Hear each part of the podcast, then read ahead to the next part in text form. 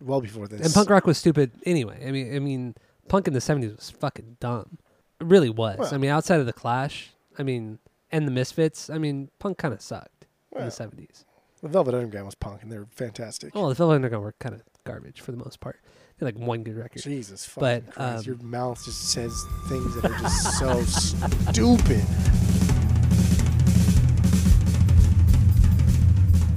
Welcome back to Asinine Radio, a weekly podcast where we talk about music, and, well, that's pretty much it.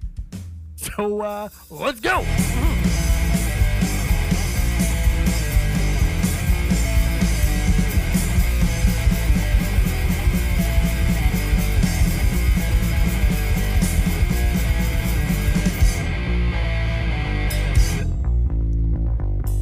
Hey, oh, hey,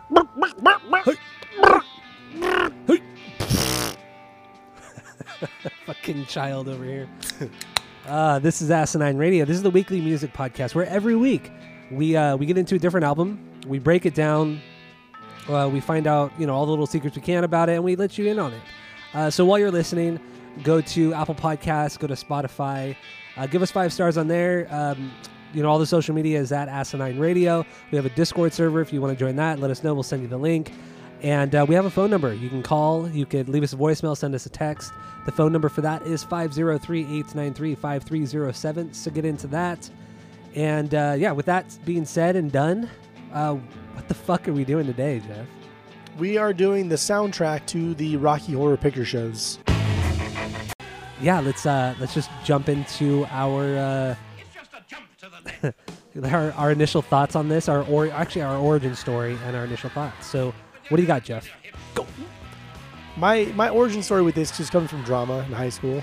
Everybody, not everybody, a lot of people talked about the Rocky Horror Picture Show and how great it was and it was so fantastic. I was okay, so like I watched this in high school, and that's that's Mhm. that's where it came from. I mean, it's good. Yeah. It's good. Like the, the movie itself is good. It's it's not great. It's not bad. I think it's good. The music I think is better than the movie, but like the lore and and the cult following and everything else about it, I think is what makes it great. But I mean, come on, honestly, like the movie's okay. Like besides Meatloaf, who I love now, and then Tim Curry, everyone else is eh. All right, I mean, yeah, Tim Curry is, I mean, easily the best part of this, without a doubt. he's untouchable. Honestly, Yeah. Uh, my my origin story. I remember actually the first time I watched this, I was in eighth grade, and uh, some friends of the pod they were they were a year older than us, so they were in they were in drama in high school. They were cool freshmen in high school, and they were doing. I remember they were doing a mus the musical. Um, uh, what is it? Little Shop of Horrors. That's what they were doing, and I remember we watched it, or I went I went to go watch my friends perform at their their their their musical at their high school, and then after the after that we went back to our friend's house, and then we watched this this we watched Rocky Horror Picture Show, and that was the first time I ever saw it. And I, I remember for like the next two years, I, I'd probably seen this movie maybe 30, 40 times. Like it was a lot. We used to watch this movie a lot. Um, but yeah, that's my origin story. Drama, I guess, for in a drama class that I wasn't in. But drama. That was my yeah, thing. drama, drama. yeah, my theater drama, whatever you want to call it, whatever you kids call it nowadays.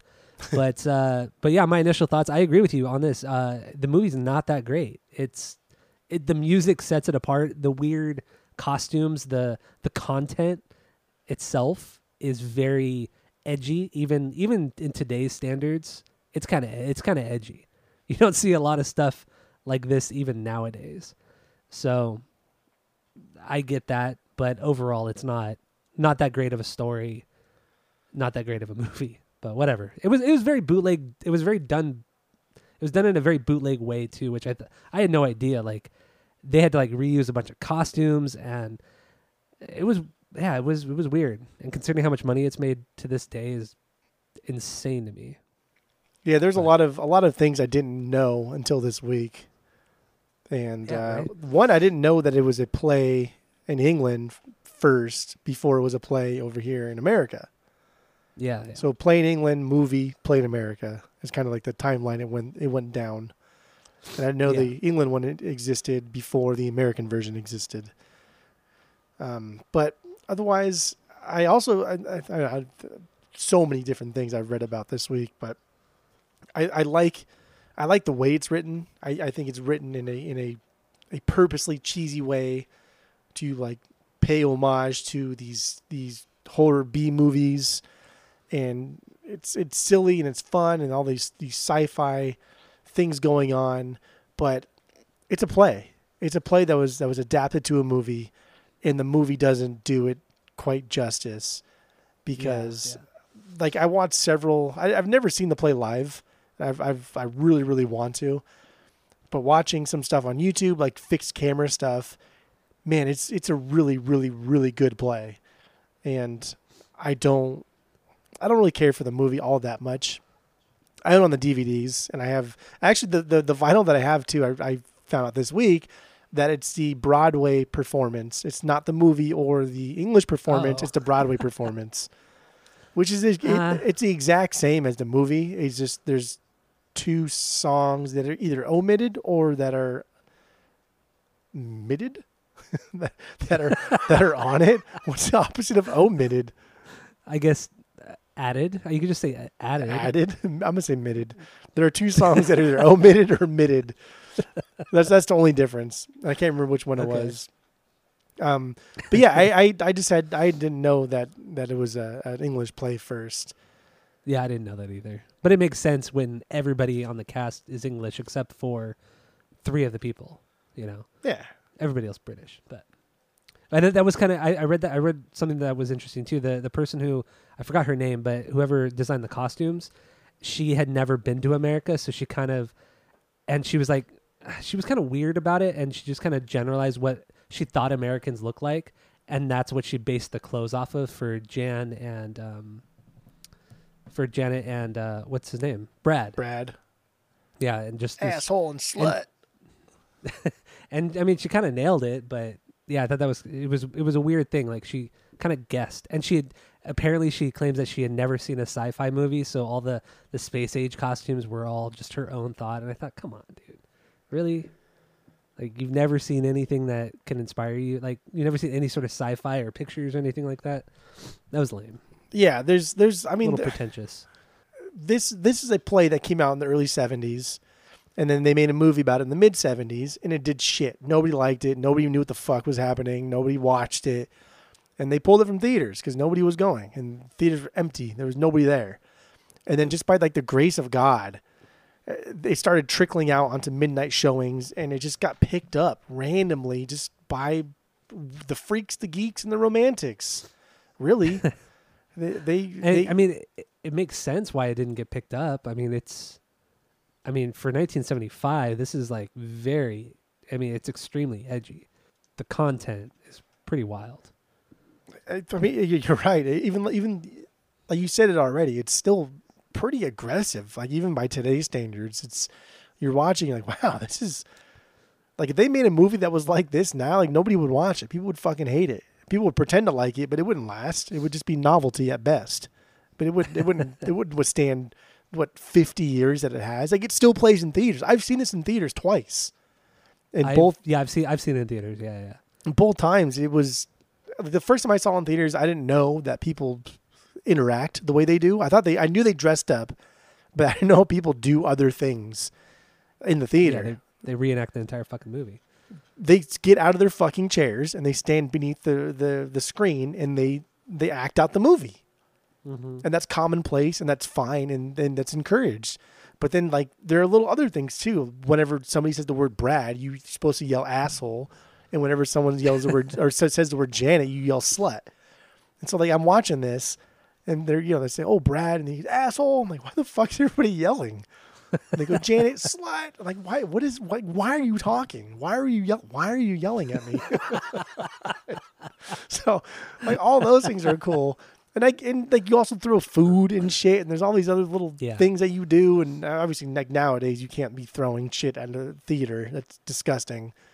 But it's like that part of this is really cool, and I like I like that people are so invested in something that they don't even know the origins to them anymore. It's just become a thing. It's it's become this this blob, this entity to where we don't even know how it happened, why it happened, but it's been happening for so long that we just keep doing it because it's fun and it's ours. And I think that's Mhm. why this is consistently played in theaters for 50 plus years is because it's ours. Not me specifically, but this anybody that's ever felt like left out or alone or like a, a dork or a freak or anybody that's ever felt like just left out of any kind of social group, you can always come to the Rocky Horror Picture Show and feel welcome. Yeah, that's true. That's Much like all true. those stupid bands you like, those mindless self Wednesday 14s, like all those people, they that's why they like that type of music. You're the worst. It's because there's no judgments when you yeah, because there's no judgments when you go to there because like that type of music's already bad, so it can't get No, any it's worse. So you go to those shows to feel to feel safe, to feel welcome. Yeah, your mindless 14s and Korns and everything. it's all the same. The fuck out of here. Get the fuck out of here. Uh, what was I gonna? I forgot what I was gonna say. I know what you're gonna say. Uh, Ah. what? what? Uh, this is gonna be a tough one for us because we've never really done a soundtrack like this, and also we're gonna try our best. We're gonna try our best. Um, the song we so played is fantastic. Like there are songs on here that are fucking fantastic. That are no, so yeah, no, good. there's some really amazing songs. like the time warp that is such a banger of a song it's such a good song it's a good hard rock and roll song and a lot of these I songs totally are agree. based out of like 50s rock and roll like they're very much of that era just with like a tinge to them but there's no there's no there's no like sexuality tinge to the music as there is in obviously the performance and so that's where i think yeah. like the cool contrast comes in is you get this hyper aggressive uh, sexuality visually, but then the music is still kind of lighthearted 50s rock and roll. But then, but then the lyrics, they, they like the lyrics kind of go right in the middle of them, and I love that. Yeah, I like it too. I mean, like the except for the song, like you know the the "Touch to Touch Me" song, you know, Yeah. that that Janet sings. I mean, that's like the only song that has I don't even want, it has vulgar lyrics, but I don't even want to call them vulgar. But outside of that, I totally agree with you. I mean, the the music is is kind of separate from the actual performance, so uh, I'm with you on that. I, dude, I had like so many things on my mind, but now I can't even. I They lost a- my train of thought. There was an actual band that played with these with the, the like for this movie, and for like the the, the songs. Right, there, there was a band Yeah, that yeah. recorded, and, and the drummer is the only person that I that I know who was from a band that I recognize, and that's Procol Harum, who was like a, oh yeah, a prog band that I kind of briefly got into when we did the vinyl thing, and I was like, okay, cool. Like that's a band that I can recognize as being very influential. People love them, and some of their early records go for a lot of money. And so that was cool. I dug that. I, but I'm also glad that it's not like a, a super group band made up of of like Jon Anderson from Yes on vocals and Chris Squire and then all Yeah. these other guys, Robert Fripp's on here. Like I like that it's just a bunch that's of what guys. I'm saying. It, it's I kind of like like, a the whole movie was kind of like a bootleg thing. Yeah. Like it's something that should have never been made, and and then kind of hearing how after this movie came out, uh, what is his name? Richard O'Brien. Yeah, Richard O'Brien, the guy pretty who pretty much created this, who is, plays Riff Raff in the movie. He had he's tried to make sequels over the ever since this movie came out, but nothing has ever gone through. Everything's fallen through every single time, and it it's kind of a shame. Like I kind of wonder what like a proper sequel sequel would have looked like. But It's I don't know. it's kind of like the Boondock Saints curse, right? Like the Boondock Saints oh, 2 came true, out. yeah. Like on its own, it was fine. But calling it the Boondocks, uh, no, like on It its was bad, own. It was if it was, no, if it was was just bad, called dude. anything else, it wasn't. Uh, dude. It was bad. When was the last time you watched it? I watched it a couple years ago, like when No, you guys watched not. it. No, you did not. If you did, then you would you would not be saying it. It's silly. It's not good, dude. It's fucking stupid. But like calling it a Boondock Saints sequel is is what did it the most harm. Ah, I don't know. It's fine. So you so you've never you've never seen this uh, on stage before? No, I would, I would, I would love to. I would absolutely love to. Okay, because I saw it. I've seen it twice on stage, uh, but it was like a local theater thing, and uh, actually, friend of the pod, Chris, was in it. He was in the musical, and uh, Chris played uh, Rocky in the show. He would play Rocky. And- I could see him as Rocky. Yeah, he played Rocky. I mean, yeah. So he, it was cool too because uh, they had a live band play with them. It wasn't pre-recorded music. They had they had a guitar. I think they had no. They had one guitarist, a bass player, and a drummer, and then they played all the music while the cast sang, and that was really cool too. It was funny. See, it was funny hearing Chris sing because I'd never heard him sing before. So you know, being friends with him since we were six years old, never heard him sing before, so that was funny. Which is But- funny because the, the actor that played Rocky didn't sing or speak his own roles or his own lines. Yeah, yeah, that's true. All dubbed. Like the only person in the movie. yeah, Literally just got But him that- for his looks. but that was that was the um, that was the only time I've seen it in a live performance at a local theater, which was cool. I mean, they you could I mean they worked really hard on the production too, and it was it was fun. It was a lot of fun. So we kind of got the introductions here, a little bit of backstory on the on the movie and stuff. Um, let's just jump into Time Warp. I mean, we kind of we kind of did talk about it, but this is my favorite song on the whole record as well. And um, I, I like at the end of the movie, there's the instrumental version of the song, and the instrumental version is really fucking. It's not. It, it gives an entire entirely different feel to the song without the vocals on it. It's really it's a really well crafted song, very well crafted. I think that I think this is like one of three or four songs throughout the whole thing that I think is a good song if you just took it out of this production. Yeah, Maybe yeah, just maybe just three of them. But yeah, god dude, but like the vocal part in the beginning like that that's that's uh, Richard O'Brien, Riff Raff. Mhm. It's so cool. It's just it's is. so cool. I love the way he sounds. I love the way he presents the words. The way he says astounding is just I don't know. It's so cool. It gives me it gives me it gives me like the goosebumps. I love it. It's so good. I don't even think he's that great of a singer either, but it's perfect for this song and for this movie, this production. It's so good. It's it's really good. Yeah, it is. and like and just it's, the dun dun dun dun dun dun dun dun. Yeah. dun, it's just, you're constantly moving. The song's constantly moving, and and it's just, you're constantly excited. And then once it hits that chorus, it's it's a chorus of people singing like a falsetto. But then when you listen to it without it, like I was saying, it's like this big crunchy like power chord guitars. But when when you hear it in the whole mix, that gets buried with all the vocals, yeah. which sucks. But when you hear that instrumental, It's a play. It's, It- a it- totally it, different. has to be, and it's it's annoying, but it has to be. Yeah, But, It's- like- it's really rad. So so f- first off, this song sounds so much like it reminds me so much of "Stay with Me" by Faces, the by uh, the Rod Stewart band before he was like Rod Stewart. And if you've Mhm. heard "Stay with Me," God, dude, they, th these two songs remind me so much of each other, so Really? much that I, I even like Googled like "Time Warp" sounds like "Stay with Me," and I've only found one other deep like Reddit thread that somebody made the comparison to, but I swear to you, they are very very similar, just in tone When and did that sound. Rod Stewart come out? Or that was uh, that was that was like 70, 71. okay, so it was prior to this. I brought Faces to the pod once. I think, dude, Rod Stewart is a guy that I I think is really really cool, and I really got to get into him because I like everything that he does, even though he's kind of a goof. But Yeah, definitely. that that that band Faces, I think that's their first album. Stay with, or um, I think it's just called Faces maybe, but it's a it's a killer album. But yeah, it sounds a lot like this, which is good. And this song is like the, the original Casper slide, like telling somebody how to dance. Like this is the OG Casper slide, Yeah. right?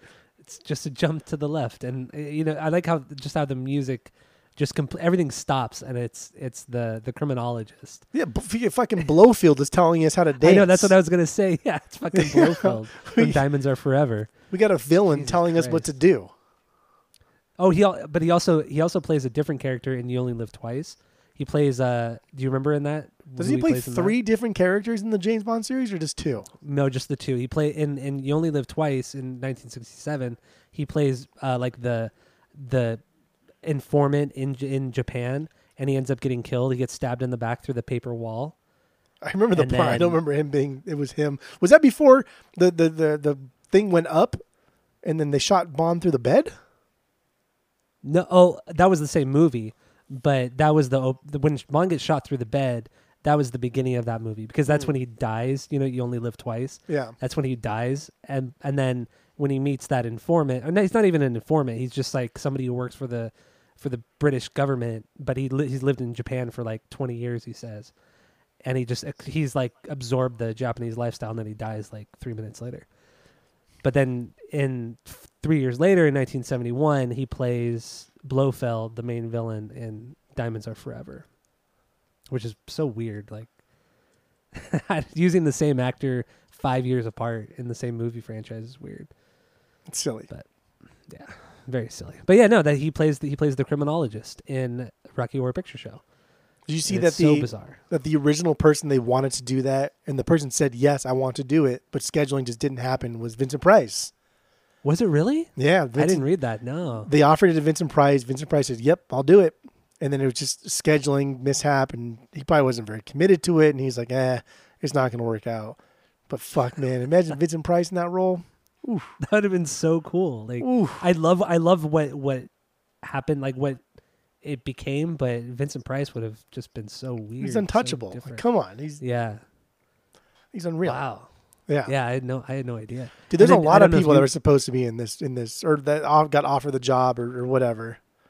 So I, I don't know if you saw this. You probably did, but the in 2015 or 2016 when they when they redid it for like the the musical for TV, but they did like the stage performance, you know. Yeah. And Tim Curry came back, but didn't play Dr. Frank-N-Furter. He played that criminologist Yeah. in the stage version. That was I thought that was pretty cool for Yeah. him to come back. That's awesome because because you're like passing the because this is this is not Tim Curry's thing. This Tim Curry just fucking owned it, but like it's Mhm. cool to see him be able to pass the torch. And I'll get into some cool Tim Curry stories later, but it's cool to see him like pass the torch but still be involved. Yeah, Because like you can't come on, you can't do a fucking remake of Rocky Horror without Tim Curry. It's silly boy talk. It's silly boy talk.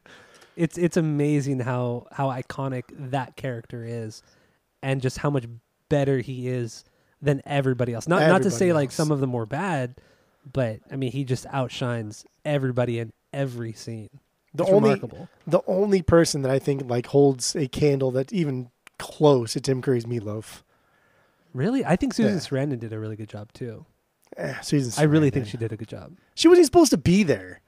She was visiting. She was visiting Tim Curry. Like she, they were friends. She was visiting Tim Curry, and they're like, "Hey, you should just like, uh, you should like audition for this." And she's like, "Nah, I don't sing." And then Richard O'Brien was like, I, "Everybody sings. Like, can you sing Happy Birthday?" And she's like, "Yeah, I can sing Happy Birthday." He said, "Sing Happy Birthday." So she sang it, and he's like, "Yeah, that was fine. You should just be in this play." and she's like, "Okay," and that was it. i mean i guess anybody could be better than richard o'brien i mean like i said it, his singing isn't bad but it's not that great so as long as you could be better than him i, I think you're you're pretty solid on this cast Susan Sarandon and whoever played Brad are they're not they're not bad. They're not bad, but like they're for sure throwaway actors. They're only there to just drive the plot forward. That is it. They're not they're not the stars of the of the show. Well, I know they're not the stars of it, but I felt like I still felt like her Yeah. her presentation was or her acting was. I thought it was really good. I thought Tim Curry and her were the best parts of this movie. I did. I read a lot of like fucking just really stupid things, and I guess I guess like like uh, whoever direct uh, Lou Adler and and who produced it, and then uh, O'Brien were both kind of upset with Susan Sarandon because she wouldn't get naked, even though she Oh. had done it before. Like she had done it beforehand, and they're like, "Why won't you just get naked?" And I was like, "Why would you even like get so fucking mad at that?" it's so pervy. Yeah, that's, I mean, I mean it's the '70s, so it was a very different time. I understand that, but damn, dude, that's that's fucking weird. But to like say, "Hey, will you get naked?" Nah, I don't want to do it. Oh, but you did it before. Like, what? you- What? How is that like? How does that make any sense? How is that okay? Yeah, so stupid. that's that's fucking weird. Good stuffs. Funny Ah, stuffs. great stuffs. Great stuffs. All right, uh, we got anything else on Time Warp? What do you think? Uh, no time warp. Uh, well, mm, oh yeah. Then after, I mean, just real quick too, because I didn't, I didn't know what it was. But after time warp, kind of like it's ending or it's ended. Brad, um, he asks in a really stupid way, like, "Does anybody know how to Madison?" and I was like, "What the fuck is Madison?" And I looked it up, and Madison is just like this stupid fucking dumb line dance from like the fifties that you know what I mean, that people would do Yeah, like arms length. You remember when he it's so says it? Yeah, no, I, I, so I've, that's always been one of my favorite lines in the entire movie. Does anybody mean what a that. Madison? what the fuck 'Cause is it's like- Madison? It's the squarest thing that you could possibly say. yeah.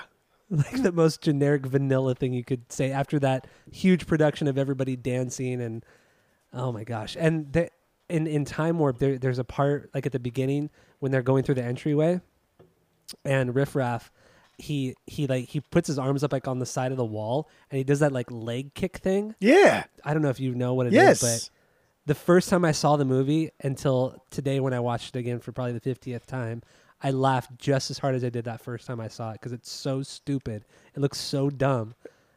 I love it. I, I, I think it's, oh my God, it's so hilarious. his character makes no fucking sense. He has this Yeah. massive like hunch on his back, and it goes Which away and it comes in and it's just like it, it, it only like affects him sometimes. Yeah, exactly, exactly. it only Yeah. affects him like when it when he feels like it. And then he like puts his arms up in a way that there's no fucking there's no physically way possible for you to lift your arms like that with that type of hunch on your back. And it's just like then why even Uh. have the hunch? But like that's It's so bootleg. that's what makes it. so bootleg and so good. Yeah. No, I know. I totally agree. But I think I think all these little agree. nuances were not intentional. I think like that thing they made him as as a hunchback to make him look like oh let's make him look you know sci-fi B movie style. Well, he's supposed to look like Igor from Frankenstein movies. Yeah, but That was like that was the thing. but shitty. Because yeah, they Well, they, yeah, they even yeah. brought like like uh, Bride of Frankenstein at the very end with her little uh, with her lightning hair. bolts And in her then- hair. Yeah, Well, even that, but not only that, but there were they because the they were so under budget or they didn't have enough money. They had to use old props from old movies from the 50s and stuff, and one of the big props that they used was the the the contain the container that Rocky comes in when he Rocky is technically born when he's in the water. oh, that glass tank? container. that glass container that was from um, the son i think of the son of frankenstein if i'm not mistaken uh, from that particular movie and that was just like one of the big props that they reused for this movie but there were a bunch of things um, like even the house that that huge estate that castle that they use was has been used countless times in various b movies and and all kinds of shit throughout the years so You can visit the house too, even still today. i know it's pretty crazy right i would love to go visit it I would too. not even for the rocky horror shit just to visit something that old Do you do you like dress up when you go? I mean, I don't know if you still do, but like, do you, did you dress up when you go to see the Rocky Horror uh, Picture Show?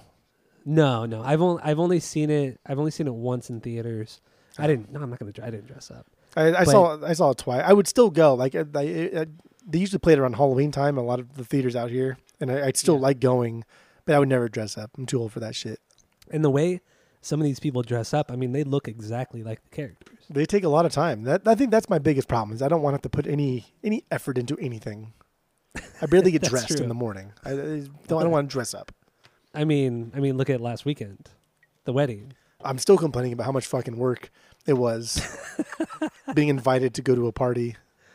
that you did not dress up for. Dude, but remember getting oh my god, that fucking beard that we had in the Uber home. That was so annoying. Oh yeah. I didn't want to get into it. It's just gonna make me mad. So we'll get into it on a later episode because it's irrelevant right now. But, uh, but yeah, I don't know. So we were talking about okay, the the house, the castle, yeah, that itself. I mean, that thing is just. I think it was built in the 1860s. I think that's what it said. And uh, I mean that that house is amazing. It is so cool. that that, that first shot of it, it's just it's it's so big and it's cool looking. And then they pans over to when they're knocking on the door and then goes up and it shows um Riff Raff. What's the guy's name? O'Brien, Murphy, Richard O'Brien. O'Brien. Richard O'Brien. Richard O'Brien. O'Brien and Murphy from Seinfeld. and it shows it pans up to him. Like even that's like a really cool shot. yeah, yeah. So yeah, it's, it's like the props wise, stage wise, costume wise, everything's top notch. I also read too, like talking about the you mentioned earlier, but um, costumes and makeup. But one of the persons, one of the persons, one of the people, One of the, one of the one of the persons that was involved with like the makeup and the styling was uh was David Bowie's old stylist. Like Yeah, from yeah. from like the the early 70s, late 60s and and the person that that essentially invented the style for Frank-N-Furter for for Tim Curry was like that was David Bowie's stylist. That's cool Oh, because because David Bowie is such an iconic character, and I call him a character because I've never listened to his music, so I don't call him a musician yet. But he's such a character, and I think it's cool to see that kind of that correlation between like fucking in the uh, historic rock star to budget shit plays like this. and to see like mean, all the people really behind, was- the, behind the scenes. he was a character. I mean, that's what Ziggy Stardust was. I mean, that was straight up a character. More about that. It was more about the character and the story than it was the music itself. I I think, but I, I mean, I, I'm won't- not a I, Bowie fan at all. I know. so. I neither am I. We've never done Bowie in the pod. I, I'm not going to say that. I'm not going to call him a musician yet because I don't know what he wrote. I don't know how much of it he wrote. I don't know what he came up with. I don't know if he had a team of writers. I don't know. yeah, But for sure, he's he a character. but At least he's a character. At most, he's a historic musician. Mm-hmm. So somewhere in the middle. but yeah, that was cool. I like that. You know, And I read too that when they, by the time that they filmed this in the mid 70s, that house was like falling apart. Like nobody had really restored the house in a hundred years. But I guess now it's been it's been fully restored and it's like really nice now. But at the time, it was falling apart, and that's why they filmed it there. Was because they probably did it for really fucking cheap. well, So they, they they they filmed most of the movie either in there or at um like just a studio lot. Like a like going off of that too. Susan Sarandon also she got fucking pneumonia. That pool scene. Yeah. She got Yeah. pneumonia because there was no. She was like, "Dude, it's fucking cold in here." There was one room that they used to have a bunch of heaters in it so the staff could like warm up, but then the room caught on fire, and so there was no there was no place to like warm up because the house was old, decrepit, falling apart. And so Susan Sarandon got fucking pneumonia. And it's not even and it's not even the fact that they i mean it wasn't even just the house too but i mean even if they're on a soundstage a big soundstage is not going to be heated properly. And not only that they filmed this during the winter. Yeah, you know they filmed it in the Six winter weeks. in england. And not only that from what i was reading during those pool scenes they didn't have enough costumes. So what they were doing is they only had like two of each costume. So one costume would be wet and then they would have to change out or something like that. And then they have to put on a wet costume a cold wet costume and then film a scene or multiple scenes Yeah. in that cold wet costume they they had and that no led money. to her pneumonia They had no Yeah. money, so like while they're filming one scene, they're hang drying the other costumes and trying to dry them out as much as possible. And then when that wet costume now got too unbearable, they switch out. So they put on like a damp costume and hang that sopping wet costume out to dry, and they just keep doing that back and forth. And it's just it's so crazy and then and then like all this all of this culminates into like okay, well that's cool. Like you, you guys made a movie that is a cult classic, and you're making a bunch of money off the off the DVD sales. That's great. But Susan Sarandon is a is a very outspoken. I, I say Susan Sarandon a lot, but but I, I, I do like her. Not, I don't I don't I think she's okay in the movie, but as a person, I like her a lot. But she's been Yeah, very like her too a lot. outspoken about. Been very vocal about how they don't make shit off of the fucking royalties from the DVD sales. None of the cast Really? members make anything. It's oh like i didn't know that multiple times over the past decade, she's been like, "No, fuck that movie, uh, fuck that. We don't make shit off the royalties," and that's Shit. that's shitty. Yeah, I don't like that at all. That but I mean, shitty. when you really think about it, most of the money probably comes from like bootleg, not bootleg, but like little movie theaters just playing the the DVD or the Blu-ray or the digital copy every week. So they're probably they're they're probably playing these movies illegally, and that's why they're not getting anything. But then That- you I mean, see, that's like, what I imagine. but then you go to Hot Topic, and I, uh, even now, Hot Topic still has shirts of the, the like the lips or or, or Tim Yeah, Curry's yeah. face. Like they still have merch that is from this. Like like these people probably don't see a goddamn cent of that. Yeah, you're probably right. I mean, if anybody sees any money, it's going to be Richard O'Brien. I mean, honestly, he's like the mastermind behind this, but he has no other credit to his name outside of Rocky Horror. and it's I don't know. It's it's you're right. Like it's like what are we going to give them? You know what I mean? Like, there's nothing to give you because this is such a, a a fan thing. This is almost like this is even more like bootleg than like when Star Wars first kind of started out, and and, and like there's no money Oh, to give more. you. Yeah, So they, like I, I I would give you money if there was money, but I don't know what you want me to give you. So I, I get that. I understand that. I, I I'm I don't know. I'm I'm glad that that this has found its audience. All right, are we good with Time Warp now? Should we move on to uh, a to-be for one of us? uh, what's what other songs do you do you really dig on this one? So the other song that I, I I've I've liked, but I never liked as much as I do this week is "Hot Patootie," Uh-huh. baby. Bless my soul. Really, that you like that one? This is That's not even a banger for me. That's because you're an idiot, but that's fine.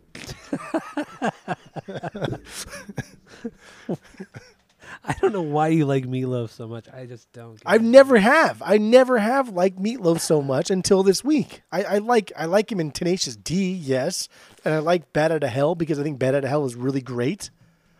But I mean. Bat Out of Hell was two, three years after this came out. Was it really? Yeah, Shit, I I assumed that it was like before. Meatloaf. it, then it wouldn't make sense because he wouldn't have been in the movie probably. Meatloaf wasn't shit until essentially this movie in Bat Out of Hell. He had one album before this that he shared with somebody else. It didn't do that Yeah. great, but it wasn't until his performance in Hair, the musical Hair, Yeah. Like that's what kind of got him traction, and this is what really catapulted him into like, like holy fuck, this kid's got a voice.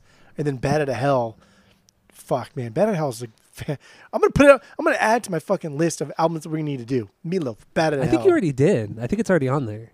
It's a good album. Okay, shithead. And I mean, he is he is a, an amazing singer. He was. I mean, absolutely amazing singer. But I don't know. dude, This like song's not that great. Everything about this is just so cool. Like Meatloaf crashes through the wall, right, with the fucking saxophone attached to him. like, like what? Eddie Eddie No, crashes no through the wall with a saxophone attached to him and belts out a solid fucking jam. And dude, kid, has the, the gash in his head. tell me, tell me that Jack Black did not model his entire existence off of just this one performance by Meatloaf. This is Jack Black to a T. Everything about that's- what Meatloaf does is Jack Black, and I love it. That's fair. and then to have Very very fair. and then to come full circle with Jack Black to do like Tenacious D, The Pick of Destiny, to have Meatloaf on there must have just been like literally a dream come true. Because I know Jack Black loves Meatloaf a lot, and I know he's talked about it, but this performance, I really honestly believe that Jack Black probably saw this in his younger age and was like, holy fuck, that's what I want to do. I don't want to say better, but just differently and better. I, I would say I could say better. yeah, you could say better. Differently and better. Differently and better. Okay. so good. I mean, the, the story behind the character, though, uh, of Eddie, where he took, I mean, Dr. Frank Frank-N-Furter, he he took half of Eddie's brain out and then gave that half to Rocky, and that's how he that's how he created Rocky. And then in the movie, you could see the gash across his entire forehead where his brain was apparently taken out, and then he immediately gets killed Because like the lore, the song. He's dead.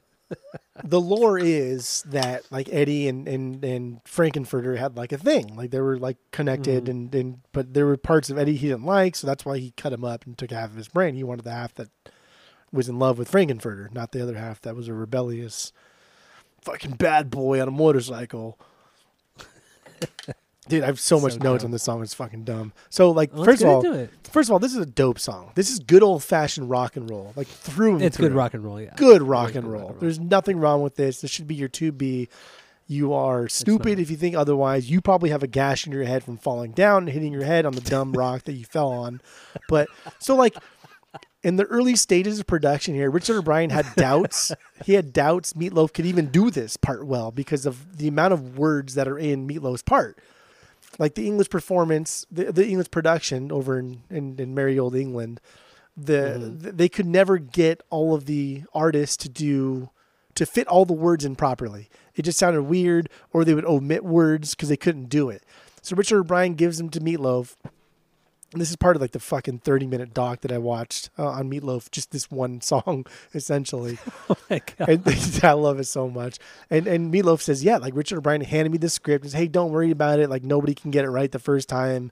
It takes like a lot of practice, and there's a lot of words, and and like nobody's ever really said all the words. We just kind of like half ass it and goofball it. And, and Meatloaf looks at it and says, I I can do this. Like, what are you talking about? Of course I can do this.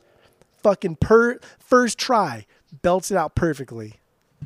God tier. Meatloaf is God tier, straight up. and then it's a shame that he his character had such a small role, So like also, one of the smallest roles in the entire movie. Also, in every other production of this movie, Gra- uh, Dr. Scott and Eddie are played by the same person, right? Because they're related. Oh, okay, So, yeah, they're related. Yeah, they're uncle and nephew. nephew. so like the joke is, as the audience, like, oh, they look the sim. They look very like that. Looks like the other fucking actor, and come to find out that's his uncle. Okay, ha ha ha. Right? That's funny, but they wouldn't let him do it. They they said no. I wonder why. just in the movie, because in the stage production they did the same character. Yeah, that's what I'm saying. I wonder why in the movie they they decided not to do that. and like I I've I've watched like a lot of things about Meatloaf, especially since he's he, he died. It- what is all the noise over there? What is going on? There's no noise. I hear a lot of noise. What are you hearing? I hear like. Well, now there's nothing, but I hear like a, a, keyboard. Are you playing a keyboard? No, I'm not playing a keyboard. No, Do you do you have a keyboard? In, is it that? yeah, hear it, it could be shuffling, maybe. Okay, I don't know what it is. Well, you just did it. You said, "Is it this?" And you did a noise. Well, because no, it wasn't. It wasn't that. It wasn't the noise that you heard. So noise? I don't know. I don't know what you're hearing. I really have no you're doing. You're doing some. There's some noise you're doing. You're playing a keyboard. I'm not even- I'm- Or I'm literally not even moving. I have my my my arms crossed. I'm not doing anything. oh, now you're mad. Now, now you're fucking mad. Is what you're saying?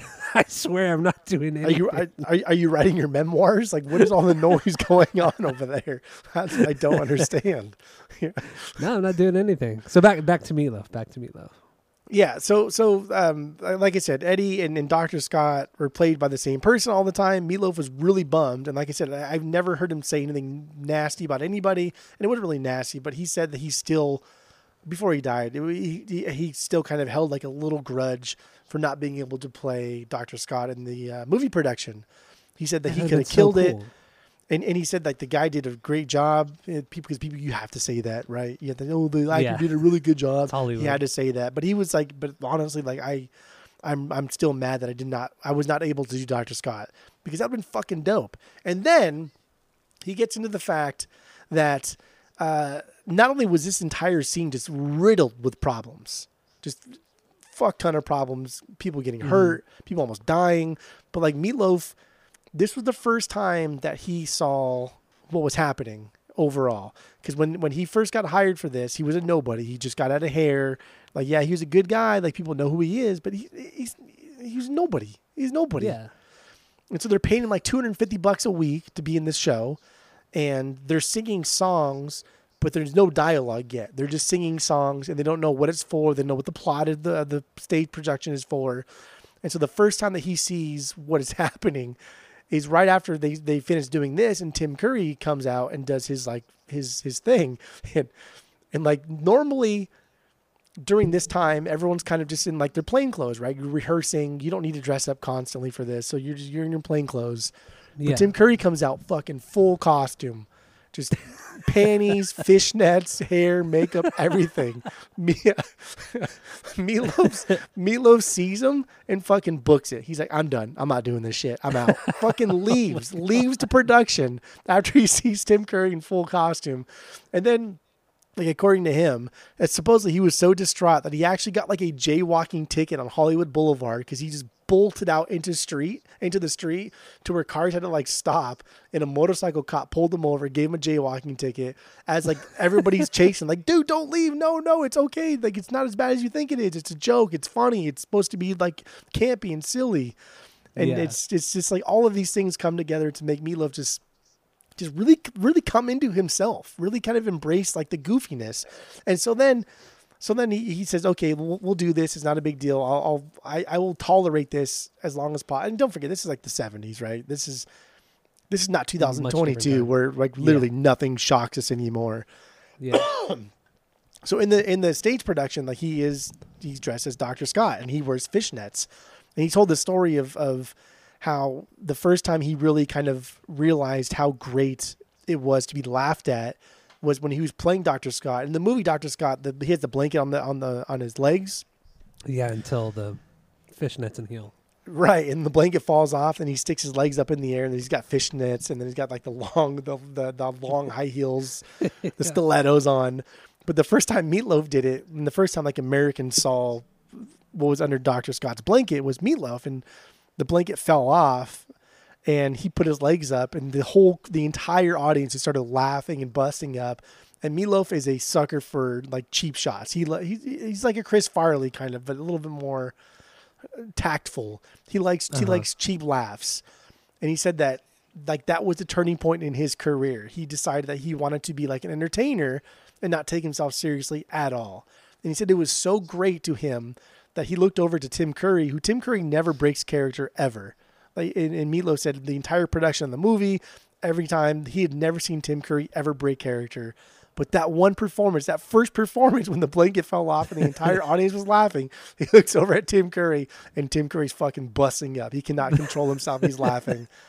That's so cool. That is so cool. And like just watching this interview with Meatloaf and just like you can see him just getting like really excited about it and saying this was the turning point in my career where I realized I wanted to be a performer and just like who gives a fuck? I want to just have a good time.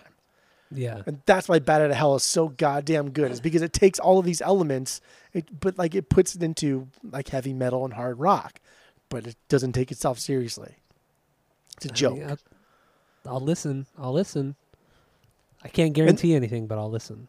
And the last thing Milo said before the interview ended is he said that the the, the, the jacket that he wears, that that Eddie's jacket, Mhm. he even like brought it out. He said, "Check this jacket out. I've had this since day one. Ain't nobody touching this jacket but me. This is my jacket, baby."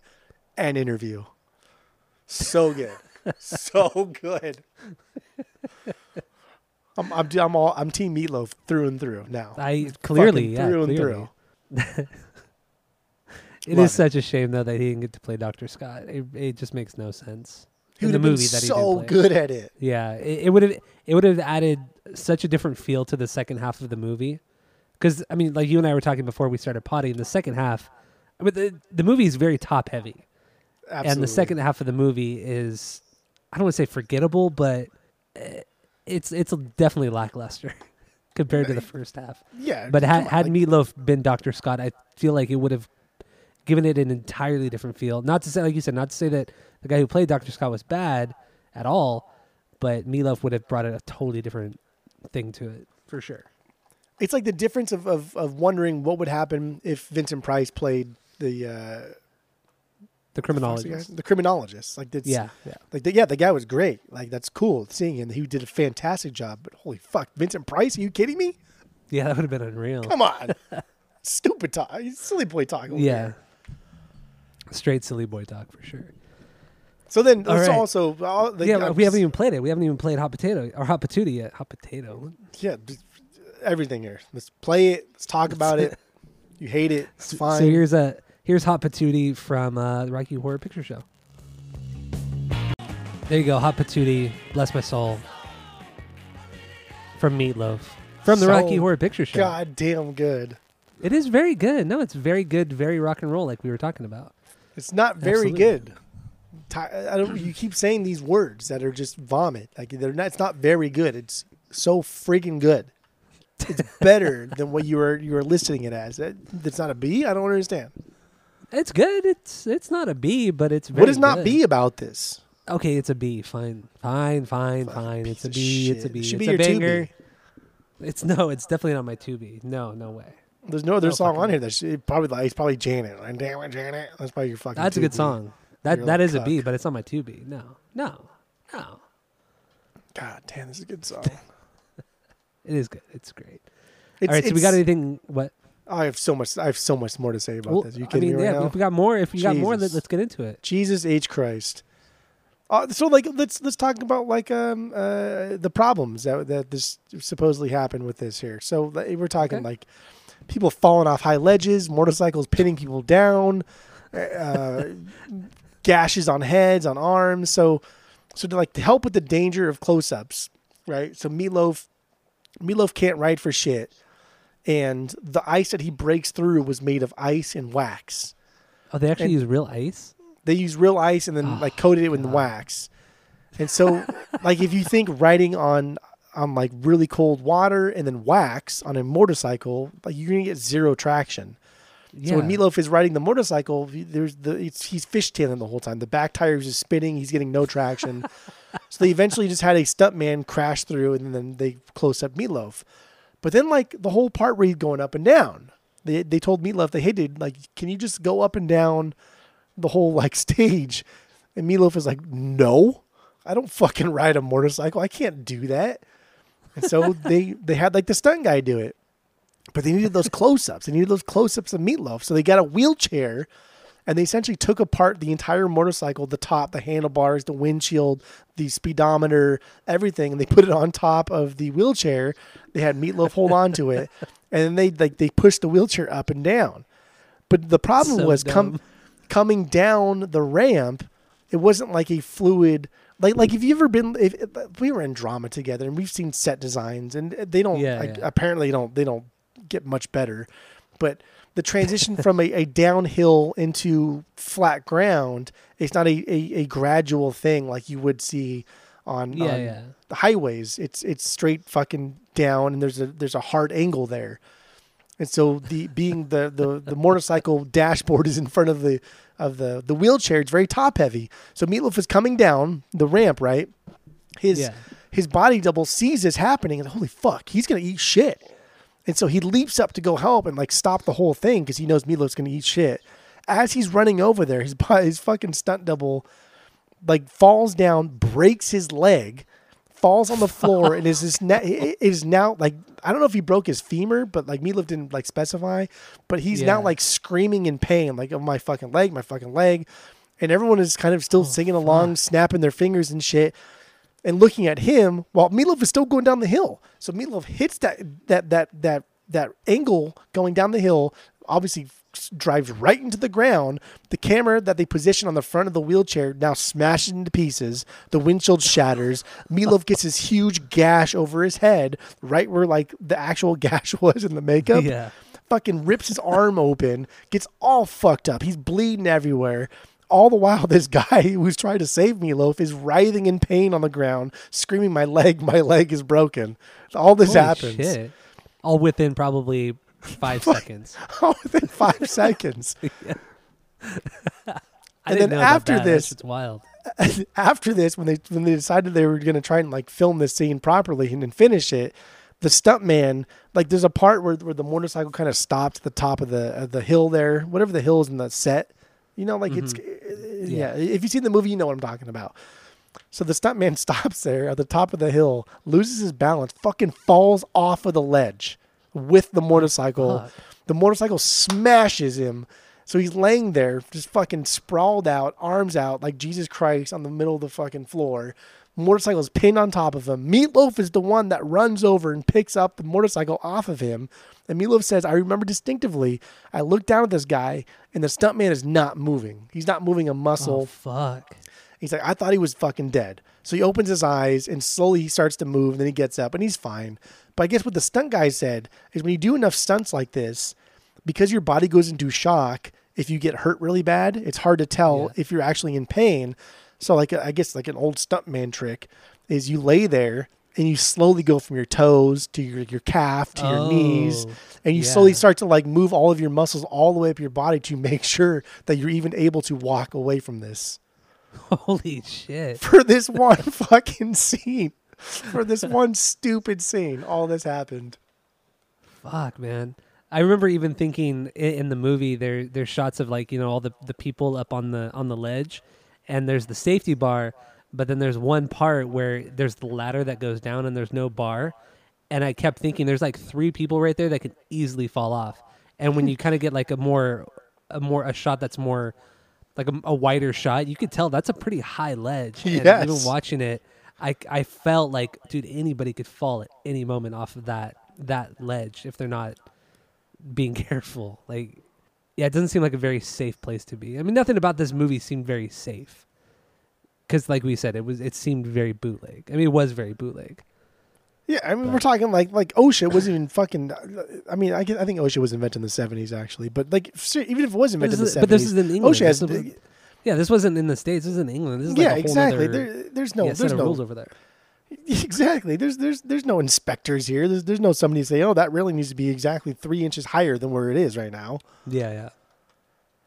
Oy. that one fucking thing did all this stuff happen. But God, this song is so fantastic. It is a perfect rock and roll song. Meatloaf slays. He fits all of these words in. And then I thought, like, how could you not fit all these words in? It's it's such an easy song to fit all these words in. Well, I don't know. Maybe England didn't really fully understand like the rock and roll thing at the time. I mean, rock and roll coming in the fifties and the sixties. like they had their Beatles and stuff, but like the Beatles aren't rock and roll. It's trash music. Trash music. Oh my god. So now we're getting a real rock and roll like Meatloaf coming in and slaying a song like this. A real Bam, rock and roller baby. like Meatloaf. Beatles were not rock. Beatles were never rock and roll. They never pretended to be rock and roll. They were never rock and roll. What? makes Did no you sense. did, did you not hear me? Did, do I need to turn my mic up? I don't. Did you? What part of that did you not understand? I mean, that, that's just a silly boy thing to say. Beatles That's were never rock and roll. What Beatles were never rock and roll. Beatles never pretended to be rock and roll. They mimicked rock and roll, but they were never rock and roll. How were they not rock and roll? Like this. Watch. What ready? made them not rock and roll? Uh, they were not rock and roll like that. That's how they were not rock and roll. I love it. I love that there's no explanation there. Just uh, false claims.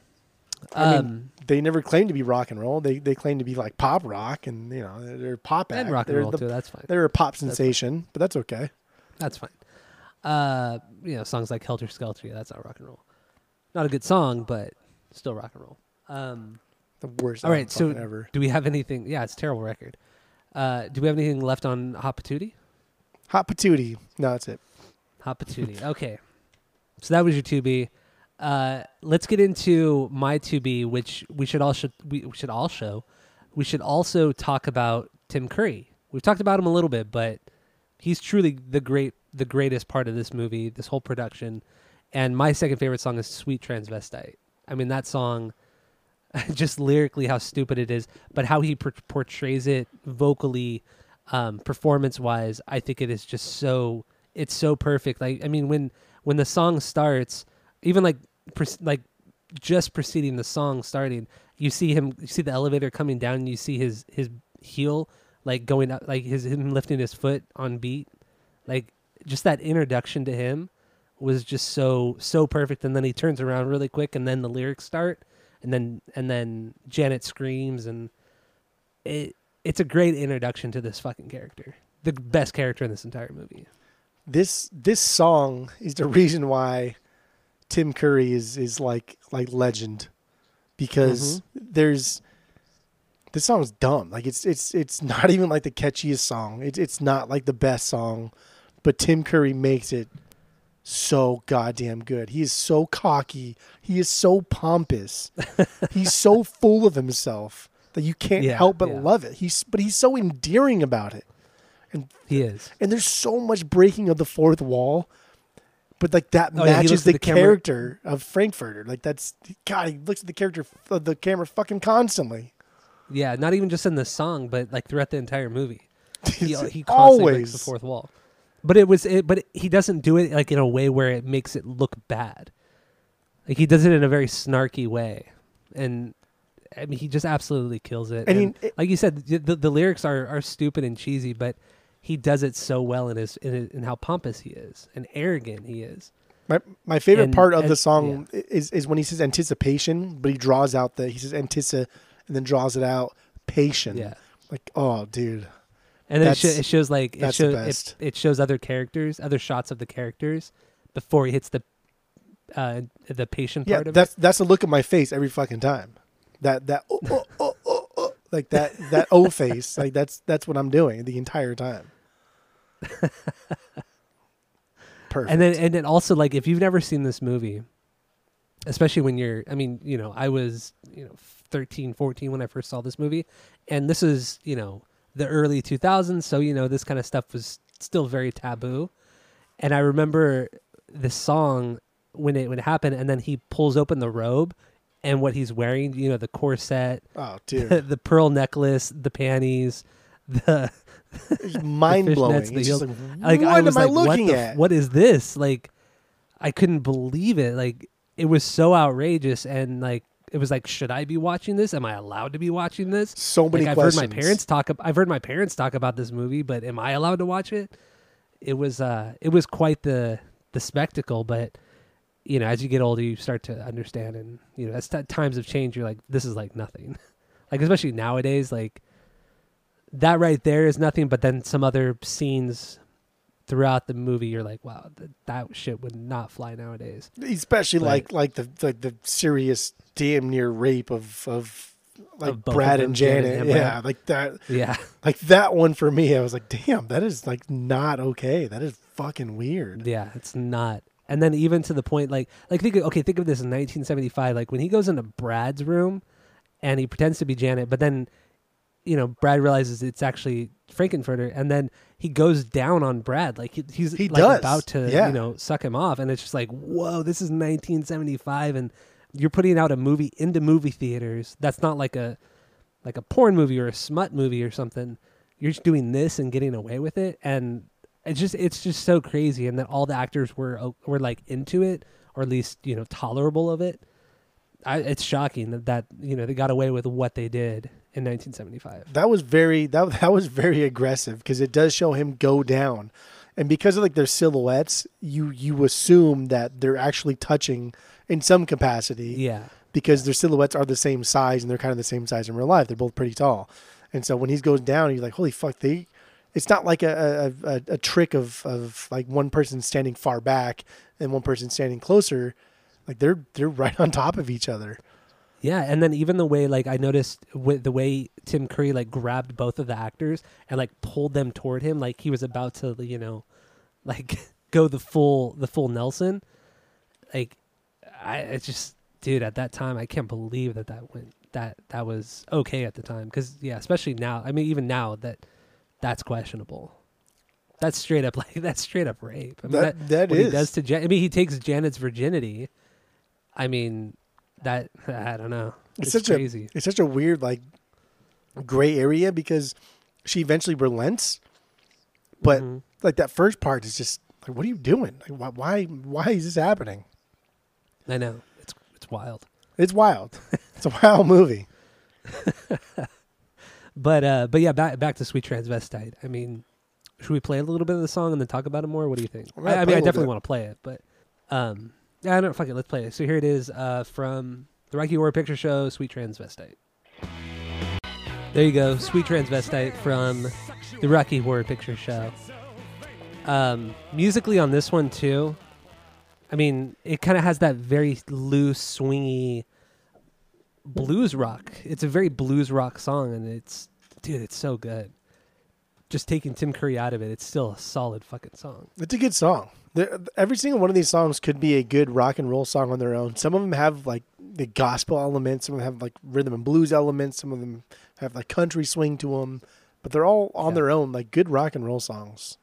Yeah, and I mean that's what I was gonna say too about the song is you know during the chorus i when you know you have the the backup singers like that very R and B when they're like they're harmoni not harmonizing but they're they're doing the backup vocals of the of saying sweet transvestite along with uh, Tim Curry. It just it just sounds so it's just so good. It's just a really good well made song and then the crazy saxophone solos and yeah, it's uh it's quite the song. Quite the song lyrically, musically. I think it's I mean this is up there definitely with Time Warp for sure. it's it's fucking good. And you know ki kind of looking too at the word transvestite. I mean obviously that's not a word that's appropriate nowadays. Um so I can't I mean I can't imagine them trying to do something like this nowadays. I mean with the terminology and everything like that. I mean in the in the song they ref I mean they reference transsexual, transvestite, like those are terms that not are not socially acceptable anymore. I just a lot of shit from this movie would not fly today. Like we were talking about with the rape and all that kind of stuff. Yeah. It's pretty wild. it's pretty I mean I mean this is the least of of like the the problematic I hate using the word problematic because it's such a stupid word. But yeah, th- this is like the least of it, but It was. I I, mean, know. it's just it's it's it's a very different time period, and then like Yeah. like discussing like transvestites and like androgynous characters. It's just it's things that we take. I mean, I shouldn't say we because I've realized that coming from Southern California too, like our perception of the world is so accepting. But now moving out here to Arizona, and I I slowly like seeing and talking to these older people that live in the retirement communities that I bartend at, yeah, yeah. and and they say things like, "Holy fuck, you do people actually think this way?" And like they do, they people fucking do think this way. it's pretty wild, yeah. It's uh, so yeah, I, I don't know. Being from Southern California, I think we are very very accepting of like all walks of life, not because like we're accepting it, because we don't fucking care. I don't. I, Yeah, like, I think that's really what it I- is, I 'cause literally Orange County care. is Orange County and LA are such like a it's such a hodgepodge. Riverside, you know, San Diego, all of this shit down here is so it's such a hodgepodge of people and lifestyles and like you just you're constantly surrounded by different things and you have different kinds of friends. Like where you're at, you know, I imagine like your neighbors when they grew up, it was all fucking white people. all white. But people. when we Still were growing up, people. you know, we it was half, you know, half Hispanic, half white, you know, or not half white, but you know, Asian. You know, we had all this these different cultures coming in, but so we we just grew up in accepting things because who gives a fuck? Doesn't matter. And it's like the difference of of somebody telling you, like, "Hey, I am this person. I am this way. This is my lifestyle." In Orange County, you say, "Okay, like, I really don't care," Be- Yeah, because like I don't care. Like, okay, that's fine. I like Yeah, I like turtles. I, guess I don't know. I, I even remember like in, in high school. I mean, I knew people who were gay in high school, and I didn't care. Like most people didn't care. It's not like we don't care because because we're so fucking woke. It's like literally just don't fucking. I don't want to hear about Yeah. anybody's life because everybody's boring except for Meatloaf now. But it was just like, but but we didn't think negatively of the people. Like we didn't judge them for it or judge them negatively for it. Just yeah, don't, You know? don't care, bro. Like what do you Yeah, don't care? it's just a, it was just very different growing up here. I feel than than most most parts of the world really. So I don't know. Yeah. Whatever. Sweet Whatever. transvestite. Good song. Yeah, it's a fucking fantastic song. But like to, I mean- I to mean, think to think that sweet transvestite though is almost as as iconic, as good, as memorable, as I don't know, great as Time Warp though. I really think it does. I think That's musically, just silly. I think musically it's up there with Time Warp. I think lyrically it's just as goofy but still just as good as Time Warp. I think it's super catchy. It has it has the same amount of goofiness, the same amount of catchiness. Musically, I think it's it's on par with each other. Yeah, one's faster But than even the like other, but this one's way groovier. dude, Time Warp is just it's transcended Time Warp- being no, like I- like a good song. It's now iconic. It's now it's now legendary. It's historic. You play Time Warp for someone who's never seen Rocky Horror, and they'll think like, yeah, I this song sounds familiar. I know this song. I, I know this song. But you, you playing Sweet Transvestite? No way, no way. Well, I, yeah, no, I understand that. I'm not saying it's better or on par with it, but it's it's damn close. And the only thing that doesn't make it as good is is the lyric. I mean, I don't want to say as good, but you know, less accepting or less acceptable in society is the lyrics. That's the only thing that I I mean, sets it apart. don't I don't say that that I, I I would just say that it's not as good as Time Warp because Time Warp's so fucking good. Like Sweet, Sweet is. No, it is. Transvestite. But again, like the first half of this this this this album, this this record, this this play, this show, this movie, it's just it's untouchable. It's fucking untouchable. Well, I mean, when you think about it too, you get Time Warp, and then a few minutes later, you get Sweet Transvestite. Like, there's very there's very little time between the two songs. Yeah. in the in the production you know in the movie or play i think in the play too but in the movie at least there's yeah there's like no there's very little time in between the two songs. So you're just it's like that one two punch. And i feel like it's a great it's a great transition. It's a great flow into the actual main story of it because you're getting the introdu- with time warp, warp you're getting the introduction of where the st- where the story is going where, with the setting of it, of it. And then sweet transvestite you're getting introduced to the main character. And then from there then you're you're just developing the story a little bit more even though it doesn't have too much of a story what i did want to say too how i think one of the reasons why i mean we kind of touched upon it but one of the big reasons why this was so popular especially this movie was because of who it um who was drawn to it. Like you like you were saying you know the outcasts the people who who didn't really fit in and, and all that but then also you know in the 70s and the 80s you know the the the gay community and and the trans community and all that stuff you know that was very this is a very important movie for them because this this showed like a different style different lifestyle essentially a different way of viewing people and not necessarily judging them. And i mean that's i think that's another reason why this is so, has been so popular since it came out in 75 so almost what 50 was it? 50 years ago? 60 no 50 years ago. Yeah. yeah it'll be 50 years ago in a few Fifty years. fucking years ago. yeah Which I don't. I again, I don't think this movie does does a good job at that.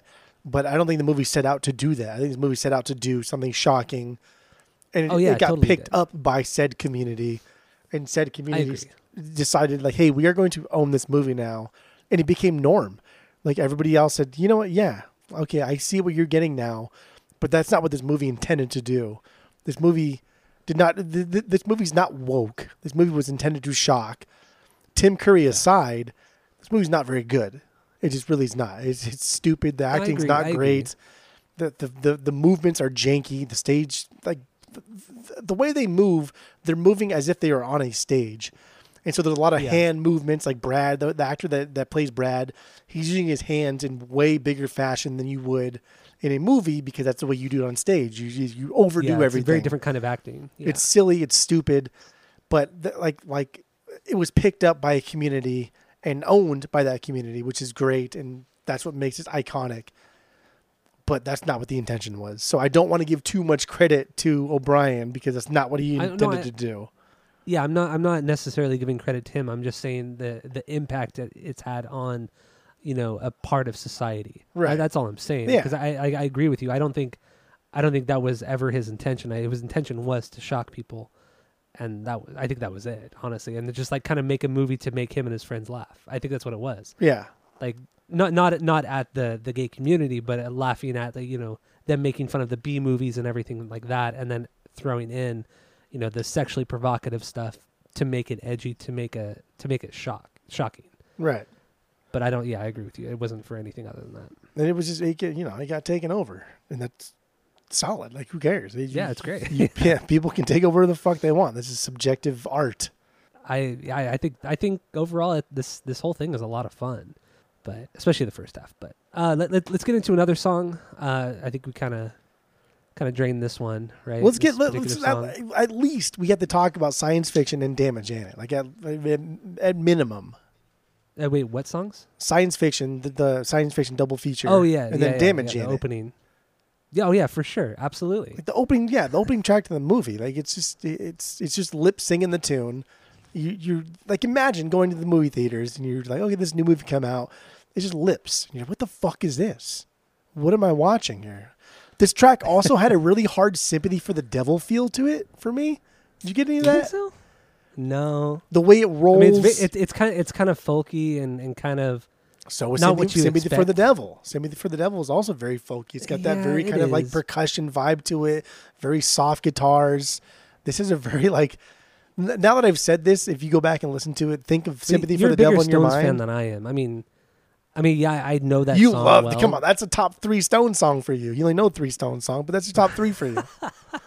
it's a really good song, but I mean, I, I don't, I don't, I can't make that connection with with this song. It's just easy, easy acoustic guitar behind cool vocals. That's it. That's all you need. Yeah. that's all Yeah, you that's need. true. That's true. There's vocal squeals in here. Those are funny. And kind of reading about it too, I guess that was the the mouth itself was Patricia Quinn, the the one who plays Magenta, Yeah, but then the voice is the voice itself is Richard O'Brien. right. So they dubbed his voice over her. So I that, that thought that was like a, something a cool little thing to throw out there. I felt like Richard O'Brien like fought hard to make it make himself in this movie more than than everybody else wanted him to be in this movie. That's how I feel about it too. Which is it's totally it's his fucking it's his play, right? Like it's his decision, Yeah. whatever. That's fine. But I did feel like he pressed it hard. I mean, I, I feel like if they had cast somebody else as a riffraff, it would have been totally okay. Yeah. Like it, it's he's I understand like he's a necessary character for the story, but But not his him. portrayal's good. But I mean, anybody could have played It's a riff. throwaway I character. mean, he, his yes, well, his, and his performance was good, but it wasn't. It didn't shine like Tim Curry. So you could replace riffraff with with a lot of different people, I'm sure. But I don't know, whatever. But it, like you said, it, it's his play. But then also most playwrights they don't they don't put themselves in their own place. no. You know, that, that's kind of not the point of being a playwright. You you you cast other people to play the characters that you wrote. So it's I don't want to say arrogant, but It's a little arrogant. but uh, should we play a little bit of this song? Yeah. Science fiction. All right, here we go. Here's the here's the opener to the entire movie from Rocky Horror Picture Show. There we go. Science fiction double feature from the Rocky Horror Picture Show. The opener, the opening sequence to this movie. now, going into this thinking of sympathy for the devil, I can totally hear what you're saying, but it's very it, you really have to kind of be thinking about it. Okay. I I, I mean I, I didn't I didn't think of that going into this. It was just something that popped into my head as I was listening to it. Yeah. But it's there, right? It, it only in the only in the guitar playing, only the guitar playing. Yeah. But that that's it. I feel vocally like the way Mick Jagger sings it. It's like more of like an O sound. It's like oh, like how he does like, like he has more of that that swoon to his voice. Yeah. So vocally, it, I I don't hear it, but the guitar, that strumming pattern is is kind of similar. Even though Sympathy is faster, but the strumming pattern is very is kind of reminiscent of it. I I can I see what you mean. Yeah. I do. See, I'm right. Always right. But I will say this song this is the only song on the entire soundtrack that could have been like a proper song on the radio at the time. Like this could have easily been a pop hit. You know, is, like uh, in the six like like like if it was like late 60s cuz I hear a lot of Bob Dylan in this as well, but like better than Bob Dylan. Um Mm, but this is like something that could have been popular in the late '60s for sure, like in the folk the folk pop scene.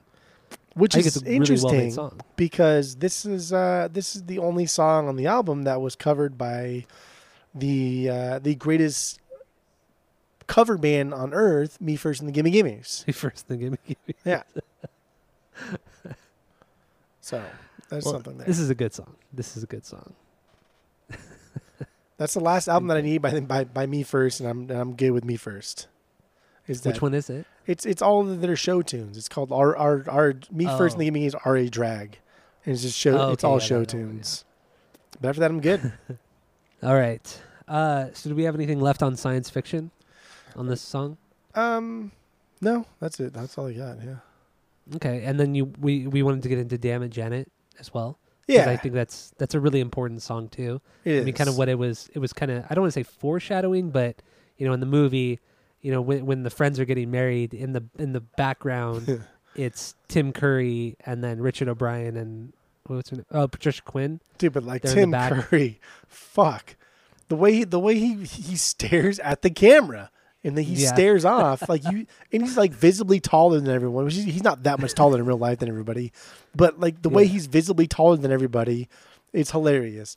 And then halfway through, all he does is just face the door. He has his back Yeah. turned the entire time. The only person with his back turned the entire fucking time. It's fucking weird. And then and then you know the uh, what's his name? Uh, Richard O'Brien w- holds the uh, the pitchfork Hmm. to kind of like show like you know the painting American that's Gothic. in the house. Yeah, then the that painting's in the house, and then at the very end, the weapon he uses to kill Frank-N-Furter is the the laser with like that's shaped like a pitchfork. You know what's So you, I mean, it you know what's super interesting about American Gothic too is you like that painting, right? The farmer and his wife. It's not his wife; it's his daughter. Hmm? That painting is a farmer Really? and his daughter, I did not know that. and because just like again, it's just for whatever reason, it's widely accepted that American Gothic that painting is a farmer and his wife, and so just that kind of like subtle perverseness of that is just so perfect with this movie. Because why Yeah. do we automatically assume that's his wife? Right? Yeah, I never I never knew that. I always thought it yeah, was. that's a farmer and his daughter. so good. Isn't there a song too about a farmer and a daughter? The farmer and Like a- his like an- wife. the farmer, hi ho, the dairy o, the farmer and his wife. Is that the song? Is that yeah? I it's like a that's like nursery a- rhyme thing. But doesn't he say farmer and the daughter? Or maybe I'm just thinking that now because of what you told me. It's possible. Farmer and his daughter. It doesn't have the same ring. I don't know. Hi I ho, the dairy Whatever. o, the farmer and his cow. It could be anything, I guess. Really. No, you're right. It's farmer and his wife. The, the song is farmer and his wife. Farmer I was just wife. Yeah. it's I- farmer and his wife. Yeah, that nursery rhyme. But yeah, that painting is a farmer and his daughter, and I thought it was just so good. The pervasiveness, pervasive, pervasiveness of this Per- movie. no, no, no, no.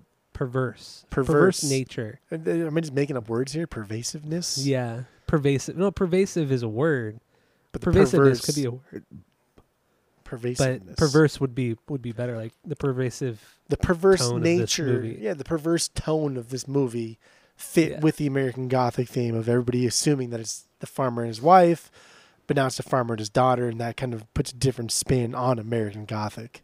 It makes it even more perverse knowing that also that that the characters of Riff Raff and Magenta are brother and sister. Yeah. Because throughout the movie, you, you kind of assume they're they're like husband and wife, or they're like lovers at least. Yeah. But they're brothers and sisters. Even though that, even though in the movie they say that they're brother and like they, it's mentioned that they're brother and sister. I know. I, I I never knew that until this week. I didn't know that they were brother and sister until this week. And then when I read that they actually say it, it's like, holy fuck, they actually Mhm. do like s- tell you that they're brother and fucking sister. Yeah, it's like they, they try to push all the buttons, the, all the, the you know the the shock buttons in this movie. Damn it, Janet. Damn That- it, that is- Janet. and also to kind, of, I mean, you start the song with science fiction, which is great, and then the next song, you're essentially using a curse word. You're using the word "damn it." Like nobody uses the word "damn." Like maybe "damn" at the time, you know, but using the word "damn it," that's like that's like a curse word in the 70s. That's you know? aggressive. That is that is aggressive, and to have that as the title of the song, "Damn it, Janet," and then but using it in using it in a loving and endearing way, like "Damn it, Janet, I love you." Dude. And like the monotone, cool, man. The monotone Janets from like the the Harms from the American Yeah. Gothic Harm family. Like that's the best part. Janet. Yeah, I know Janet. that. that is the best part. so good. It's so it's so like Shirelles. It's so it's so like 50s doo wop era. It's so backup vocals. It's it's so it's so perfect. It's like setting up It this is. movie to be perfect rock and roll. And like thinking like Lou Adler, dude. Like Lou Adler had the fucking hand in rock and roll history. Like the dude set up Monterey Pop Festival. Like he, I know. I had no idea. he I- I knows even- what rock and roll is. Uh, God, it's so good. It's like the, that's what I'm saying. Like the movie itself is, it's good. It's all right. It's good. Yeah, it's But good. like everything else is fucking exceptional. Yeah, you're right. You're totally right. All right, so I'm gonna play a little bit of "Damn It, Janet" from uh, the Rocky Horror Picture Show. Here we go.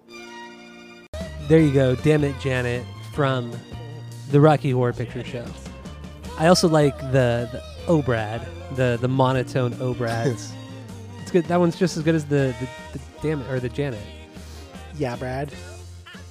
It's good. Oh boy, It's what a stuff. song! What a movie!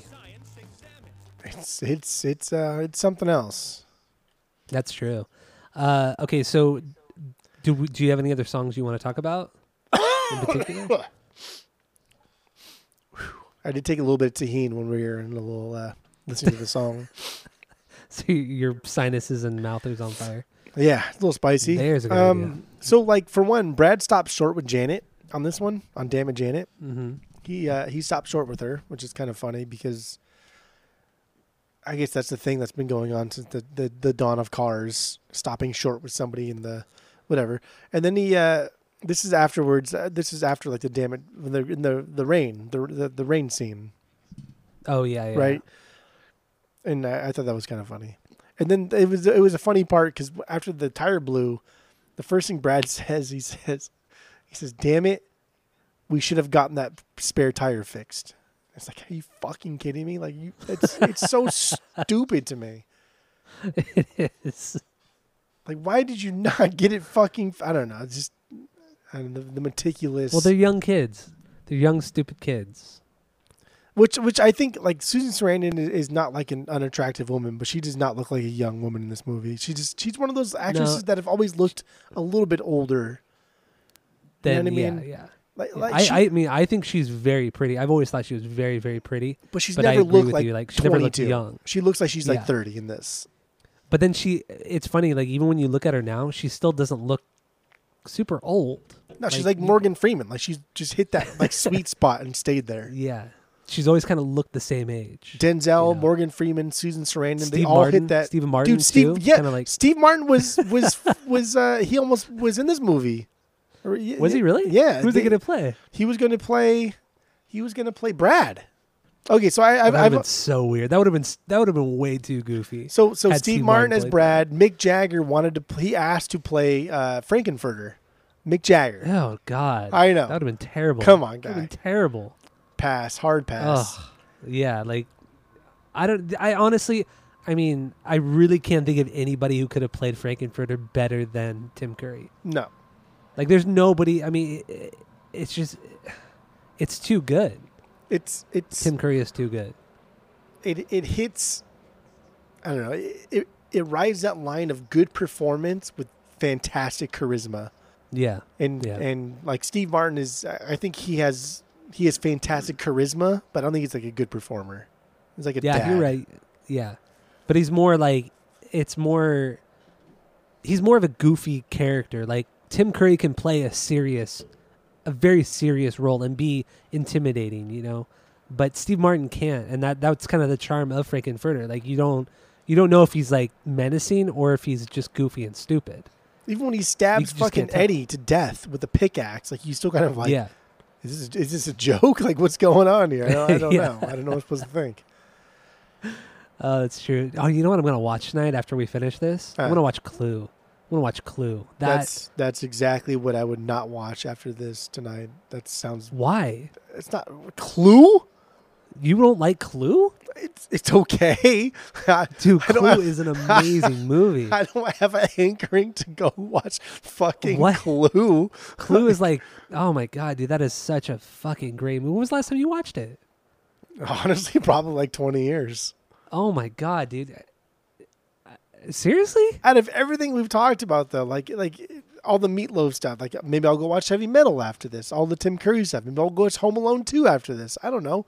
Everything That's why you watch talked about. Clue. Tim Curry is the main character in Clue. But it's Meatloaf in Clue. We don't need meatloaf. Fuck meatloaf. Oh, easy tiger. Tim Tim easy Curry. Tiger. Tim Curry is the lead character in Clue. Madeline Kahn is in Clue. I mean, you got so many classic actors, and oh my god, you got to watch Clue. But If you haven't, like, honestly, have if you haven't watched okay, it in that okay. long, you'll. I mean, it better be fucking Like, good. It better be fucking good. You gotta watch it, dude. If it really has been that long, you gotta watch it again to give it a fair shake. if it's on one of the social or if it's on one of the, the, the, the media streaming sites, I'll watch it tonight. I'm pretty sure it is. I'm pretty positive it is. I have it. I have it on Blu-ray, but Of course you do. dude, no. I mean, Clue is really good. Like, you, I mean, I don't know Who what plays you're Colonel thinking. Mustard? It's Who like- plays Colonel Mustard? Colonel Mustard is uh is uh what's his name from um uh oh my god what is his name? He's he's been in so many things. He was in Arrested Development. He was in um As who? Arrested Development. He plays Gene Parmesan, the the PI, Oh, the private investigator. Fucking secondary character. I don't give a shit about. Well, yeah, he's not a main character in it. He's not a main character in anything. Oh, He's a great secondary actor. And then um, Mr. Green is played by uh, uh, the guy from Spinal Tap, the really the pop, the really guy, really popular guy from that that comedy troupe. I can't even remember his name right now either. Uh, you know. I know you would know him. He was in X Files. He was in X Files. He was the remember the episode where where Mulder and the the F, the CIA agent switch bodies. yeah. Yeah, it's that guy. It's that guy. Oh, And then uh, the singer from Fear is in it. He plays Mr. Boddy, but he's only in it for like five minutes.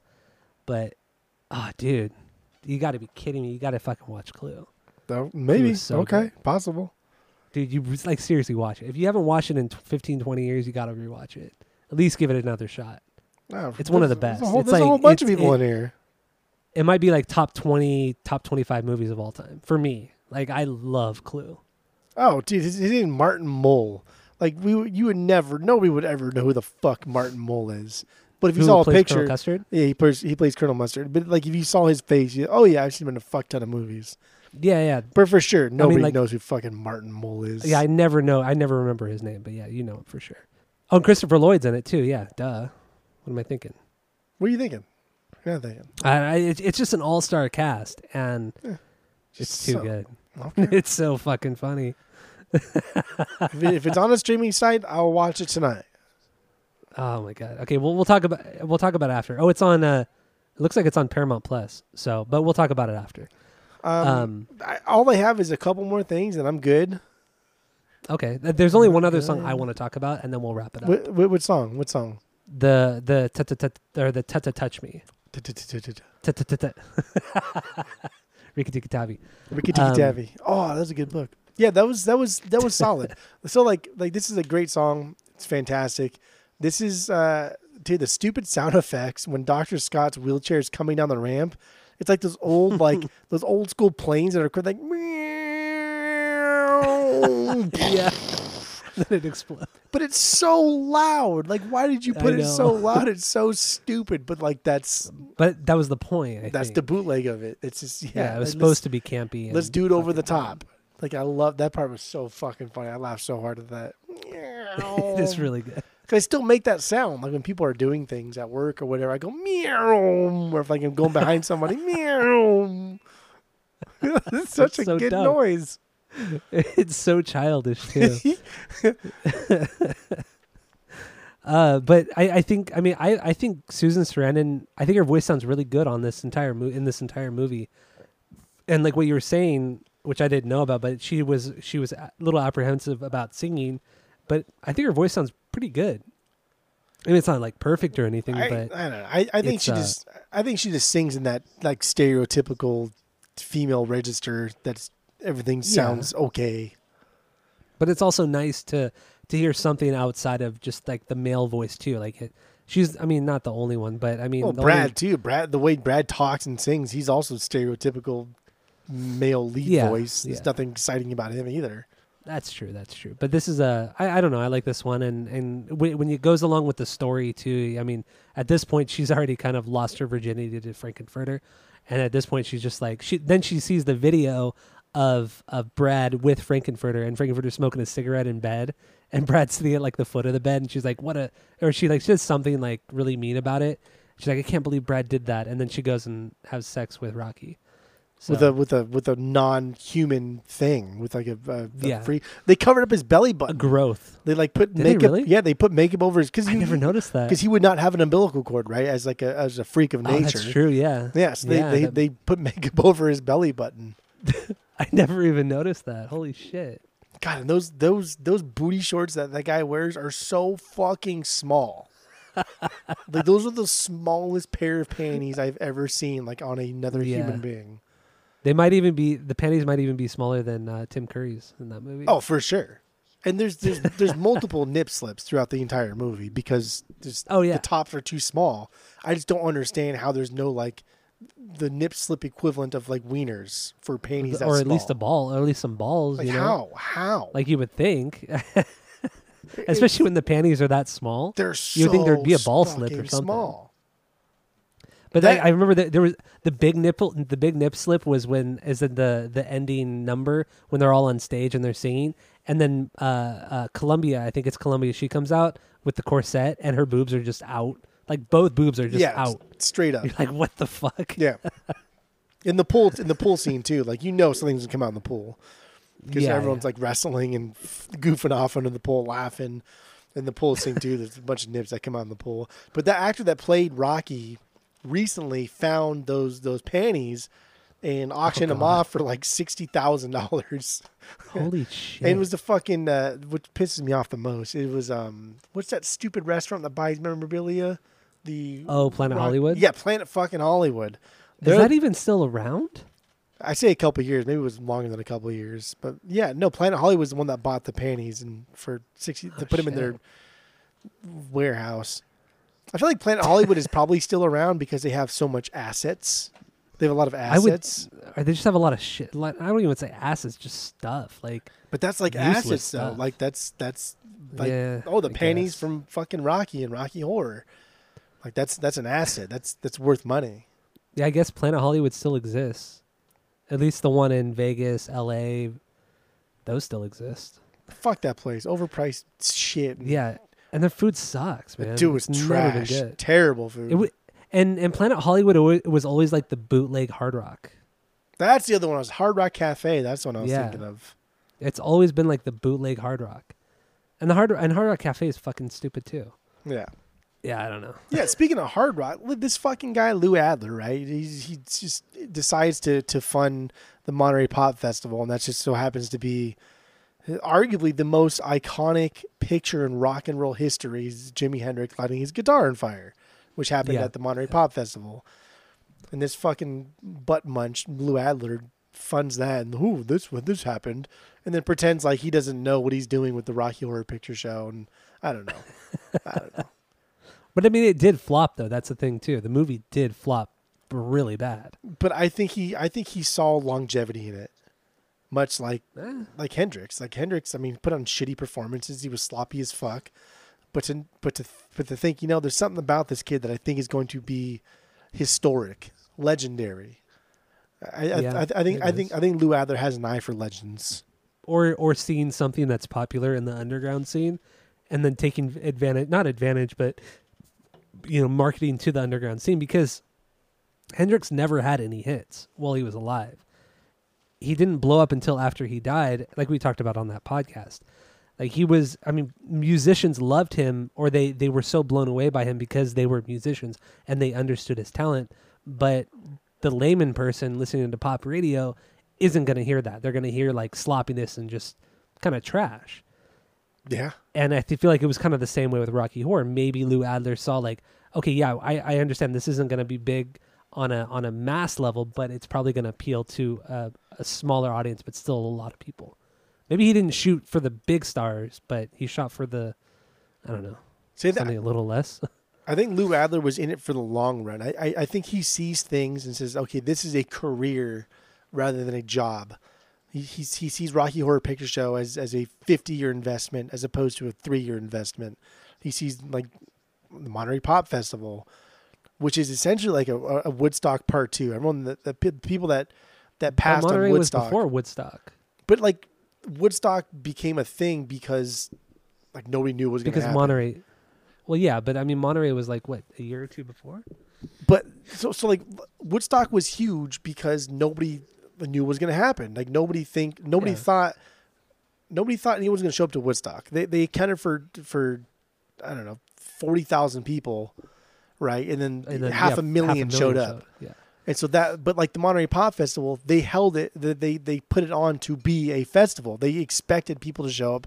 People showed up, and that's fine. Yeah, I get it, and that's why it's also iconic. But Woodstock is is an anomaly. It's something that will never happen again. It happened one time, ain't gonna happen again. yeah, yeah. But like that's but like that that guitar sitting on fire with Jimi Hendrix. People think that was Woodstock, and that's That's completely wrong. it's Yeah. wrong. But I don't know. Lou, I, Lou Adler just had a. And speaking of Lou Adler, like Carole King, she worked with Lou Adler a lot, and Carole King was a, was a massive fan of, of Rocky Horror Picture Show in the early days. Okay, I didn't know that. Yeah, Carole King is, is somebody I've I've heard of many times before, and I I've never really cared about. But now that we started collecting the vinyls, I picked up her album Tapestry, which is I keep telling you it's I fucking mean, you fantastic. everywhere. I mean, it's It's- it's, every fucking record. It is, into. dude. It's a really, really good album, and you listen to it, and you're like, "Holy fuck!" I thought this was a this person's song, and then you think, "Oh, I thought this song was a this person's song." Like this girl wrote so many fucking songs for other people. It's unreal. But yeah, Yeah. Carole King was an early supporter, and then she would eventually even dress up as some of the characters, which kind of like spurred everyone else dressing up as these characters. But also, Yeah. like Keith Moon, fucking early, early supporter of this Rocky Horror Picture Show in England. It's so much that he would buy all of the cast members bottles of champagne whenever he would he would go to the show. So the cast members would say like, "Oh, if we went to our dressing rooms and there was fucking eleven bottles of champagne, we knew Keith Moon was in the crowd." like, come on, how That's so fucking cool. cool is that? That's so cool, man. And like the the original person who they wanted to play Eddie was Elvis. The Elvis was slated to play Oh, Eddie before God. Meatloaf. And it didn't work out, but like Elvis went to a bunch of shows and Meatloaf met Elvis a bunch of times and was like, "Holy fuck, what do you say to Elvis? Yeah, I know. Especially at that point, you know, by 1973 to 75. Like, what do you fucking say yeah, to Elvis? What do you see? like, not. I mean, he's past his prime, obviously, but But he's it's a legend. I mean, at that point, yeah, he's a legend. At that point, like he he's past his prime, but he's a fucking legend. And and Wow. and Meatloaf also in that one that thing that I saw, he said he met Raquel Raquel Welch one time. And- Uh, and he was said he was he was in his like skivvies essentially because he's all dressed up for the for the play. And he sees her walking down the dressing room aisle and it's Raquel Welch. Like she's iconic Yeah. in her own. And and he calls her by the wrong name. He says some other name. And she kind of stops and looks at him like looks him up and down. This is according to Meatloaf here and and she looks him up and down and just says like says something along the lines of that's not my fucking name and then just walks away but like Meatloaf just took that as like, holy fuck! I just talked to Raquel Welch. Like he was, he was like a fanboy. He was so excited. But it's like, well, because wasn't she like? Was she was like a like a like a um like a sex goddess of yeah, the 60s? she was a right? Like, pinup was girl, like, dude, in the a pin- sixties. yeah, absolutely. She was, yeah. Like like Land of the Lost status. Like all those fucking like scantily clad, like looks like her clothes have been torn by a dinosaur. Pinup girls. But like Meatloaf was just so excited to have met like a, a star, and like don't forget this is well before like Bat Out of Hell. He blew up, and he's out there like in fishnets and underwear, and he calls some major fucking sex icon by the wrong name, and she makes fun of him for it. It's just, man, it's look at watching plays in, in Hollywood in in like the seventies and sixties and seventies and early eighties, like that's that's why LA was the best. That's why LA was the best. Well, well That's why it was the best. I wouldn't go that far. it was the Wouldn't go that best. It was the best. LA in the 70s to early 80s was the best. The best, Jerry. The best, Jerry. The best. Oy. Literally the best. And then I okay, so so real quick too. Uh, what kind of annoyed me was like whoever I forgot who the costume designer was, whatever. uh, They said um like what what they created on in this movie was the predecessor to punk rock fashion, and I think that's fucking stupid. It is stupid because punk rock all- was before that. It was well before this. And punk rock was stupid anyway. I mean, I mean, punk in the seventies was fucking dumb. It really was. Well- I mean, outside of the Clash, I mean, and the Misfits. I mean, punk kind of sucked in the seventies. The Velvet Underground was punk, and they're fantastic. Well, the Velvet Underground were kind of garbage for the most part. They had, like one good record. Jesus, But, um, your mouth just says things that are just so stupid. But but you know what I but you know what I mean. Like I get it. It's get a really stupid thing for her to for them to say. Or it was It's- her, right? I forgot her name now. It's it, it's one of those things where hindsight is twenty twenty. Let me capitalize on what happened and pretend that it was intentional. Yeah, yeah. That's what's happening. It's not like you, you guys made a movie that you thought would be funny. It turned into a, a cult phenomenon, and you tried to backtrack and say you did it intentionally. No, you did it to be a dick. You did it to make fun of things, to make fun of other people's hard work. Actually, because those B movies, a lot of the B movies were like legitimate movies that people thought would be big, and ended up being terrible. Yeah. So you you Yeah, some of them were. Yeah. you you essentially made a, a mockery of people's like work. Like that's that's what you did. Very very true. Because yeah, it wasn't an homage. It was it was it was a parody uh, essentially. But this was before parodies were like wildly accepted as as being like okay. Which- it was before like the airplane movie. Like airplane was like the what parody movies are now. You know that was that was the beginning of what we know as a parody movie was airplane, and that was like 1980, 81.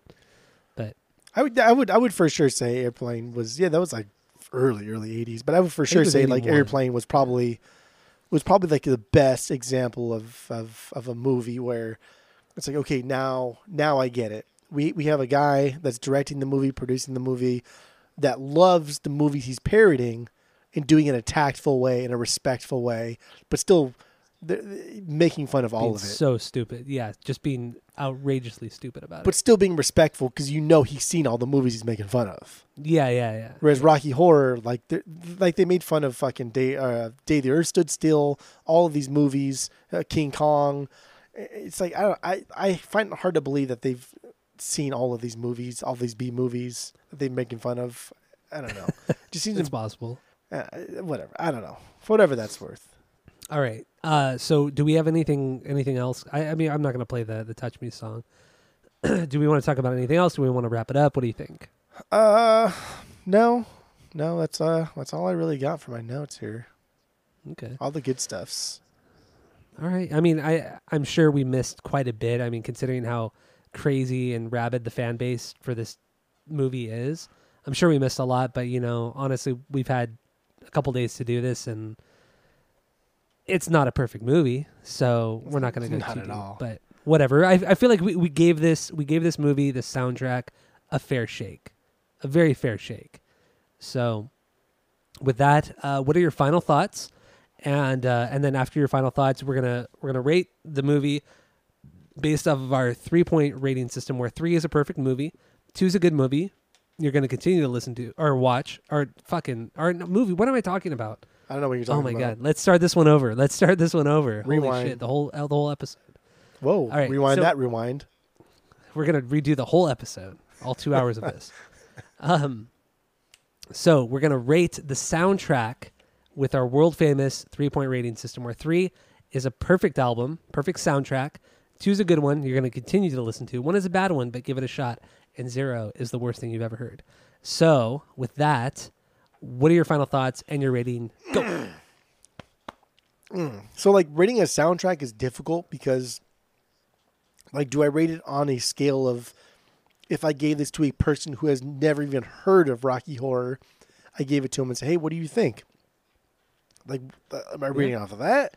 Am I rating it off of someone who's seen it once, who's seen it a hundred times, who's seen it once say- but like knows like the nuance to it, who's seen it a hundred times but doesn't like I don't there's there's all these there's all these factors that go into it. a lot They- of factors, yeah. and they all and they all play like an equal role. Like honestly, they do, because giving this this soundtrack to somebody who's like a rock and roll historian who's never even heard of this movie is going to think, "Oh, this is not a bad fucking like adaptation of like early '50s rock and roll. This is cool. I dig this." But then giving it to to like a 16 year old now who only likes trap music, who's never heard of this, he's going to think this is fucking dumb.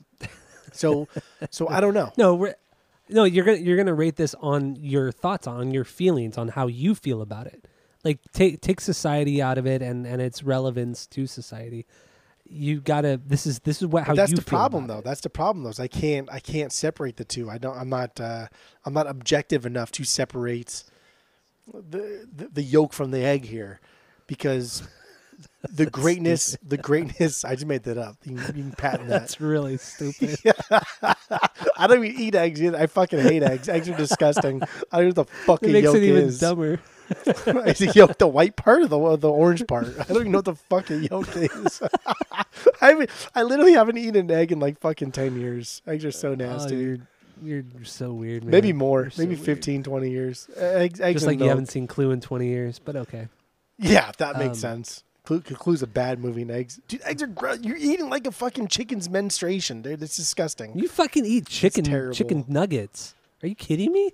Get the fuck out of here with your disgusting. You're disgusted with eggs. You fucking chicken nuggets. That's a fair point. That's a fair point.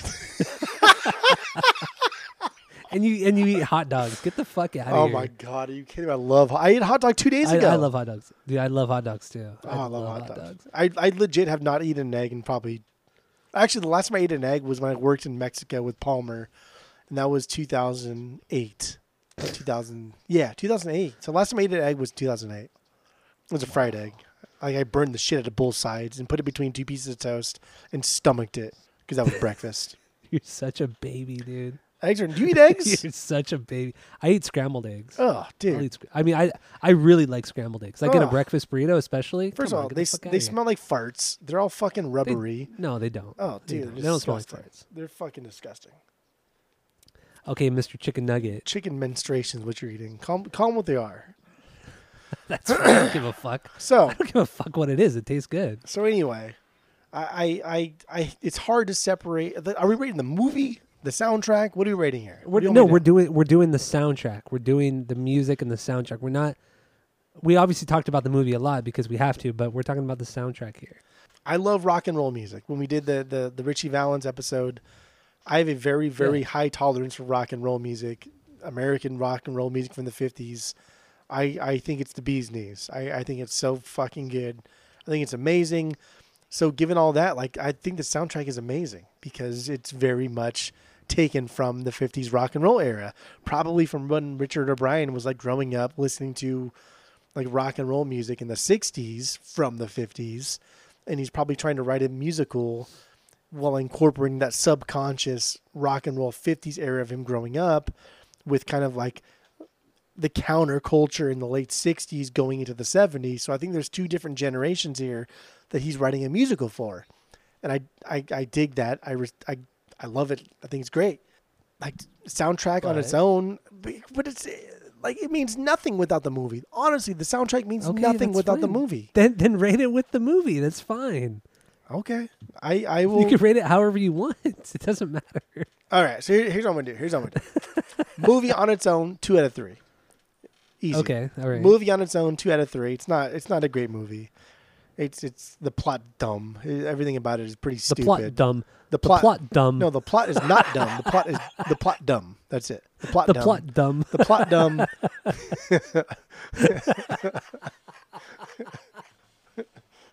you fucking idiot. Is that even what I said? I don't even feel like I said that. Did I say that? you really did say the oh, plot God. dumb. Plot dumb. I don't want to waste words. Words are like bullets. I don't want to waste them. Oh shit! This So, is so so the movie, I'm giving it a two out of three. The soundtrack, honestly, by like on its own, two Yeah. point two five out of three. Okay, so so you know we kind of the But aggregate is- here is like 2.10, 2.15, 2.15. But like, this is one of those t- those times where like the sum is greater than its parts because you put these two things together and it creates something iconic. It creates something that's really, really, really fucking good. And I, I think as a whole, like somebody watching the Rocky Horror Picture Show and listening to the music at the same time is going to have their fucking minds blown, as opposed to, I don't know why you ever would, but watching the show, the movie on mute or listening to the record by itself. Because on on their Yeah. own, that's just kind of stupid. But together, we're talking like two point eight, because Okay, there we go. That that's after all that we we get to two point. There's a lot of buildup, kid. There's a lot of backstory. There's a lot of backstory. George Lucas made fucking three whole movies of backstory, plus the Clone Wars, plus the Rebels. Plus, I mean, come on, the backstory's important. You tell me backstory's not important? Are you joking my ass? I'm I didn't say that. You're just you're just talking. I didn't say that. Jesus Christ, dude.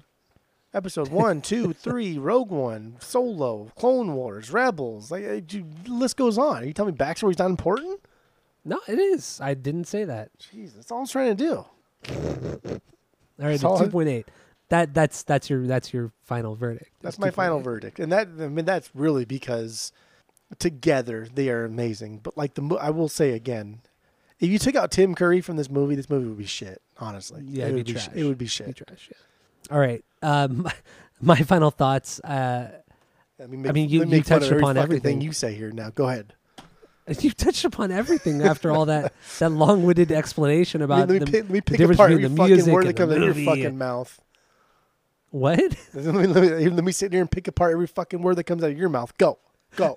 no, I'm not picking it apart. I agree with everything you said, but I'm just going to give it one rating. I'm not going to give it three different ratings. I gave it one rating. I mean- two point eight aggregate. ba- based off of you know everything we already talked about and then what you just said i mean i'm not going to go over all that again obviously but i'm going to give this a 2.75 it's far from perfect but you have to have like you said you have to have one with the other you can't do them separately it just doesn't make sense like if you were to do the movie without the music the movie would be like a one but the music is so much it adds so much to it and it's so necessary that it, it bumps up to a point two point to a two point seven five. So Okay, okay, okay, I don't know. That, that's my that's my, my final thought on that. one. okay.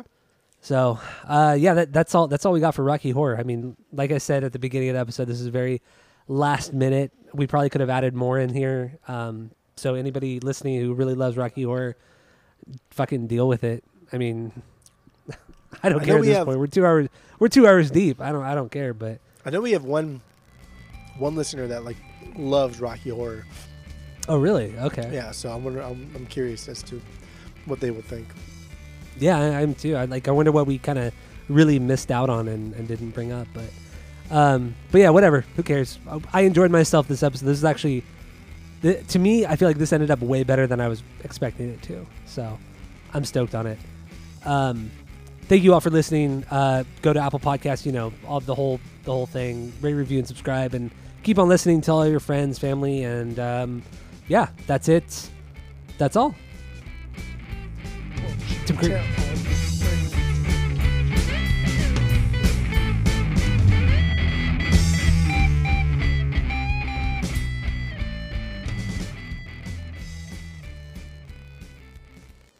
That's a good pill too. Uruguay. Uruguay. That's how the uh, Oh, okay, locals pl- pronounce it. Uruguay. Like that. Is that really how it's pronounced? No, I don't. I don't know why I even said that. it doesn't even sound correct at all. Does it at all? it's a, no mirror pond, but um, it's Dude, good. This is this is better than Mirror Pond. Oh, you're an idiot. I don't- You haven't even had a mirror pond before. Get the fuck out of here. uh, what was I gonna? I forgot what I was gonna say. I know what you're gonna say. Uh, Ah, what? what? Uh, this is that's not even a banger for me. That's because you're an idiot, but that's fine. like through. It's good rock and roll. Yeah. Good rock and roll. rock and roll. There's nothing wrong with this. This should be your 2B. You are stupid if you think otherwise. You probably have a gash in your head from falling down and hitting your head on the dumb rock that you fell on. But so like everything That's why you watch talked about- Clue. Tim Curry is the main character in Clue. But it's Meatloaf in Clue. We don't need Meatloaf. Fuck Meatloaf. Well before this. And punk rock was stupid anyway. I mean, I mean, punk in the seventies was fucking dumb. It really was. Well. I mean, outside of the Clash, I mean, and the Misfits, I mean, punk kind of sucked in Well. the seventies. The Velvet Underground was punk and they were fantastic. Oh, the Velvet Underground were kind of garbage for the most part. They had like one good record. Jesus But, Christ. um, Your mouth just says things that are just so stupid. Yeah, that makes Um, sense. Clue, Clue's a bad movie and eggs. Dude, eggs are gross. You're eating like a fucking chicken's menstruation, dude. That's disgusting. You fucking eat chicken chicken nuggets. Are you kidding me? Get the fuck out of here with your disgusting. You're disgusted with eggs. You fucking chicken nuggets. That's a fair point. That's a fair point. it's it's the plot dumb. Everything about it is pretty stupid. The plot dumb. The The plot, plot dumb. No, the plot is not dumb. The plot is the plot dumb. That's it. The plot the dumb. plot dumb. The plot dumb.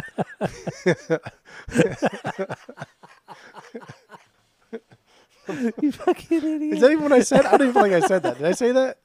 you really did say the oh, plot. Okay. Plot dumb. I don't want to waste words. Words are like bullets. I don't want to waste them.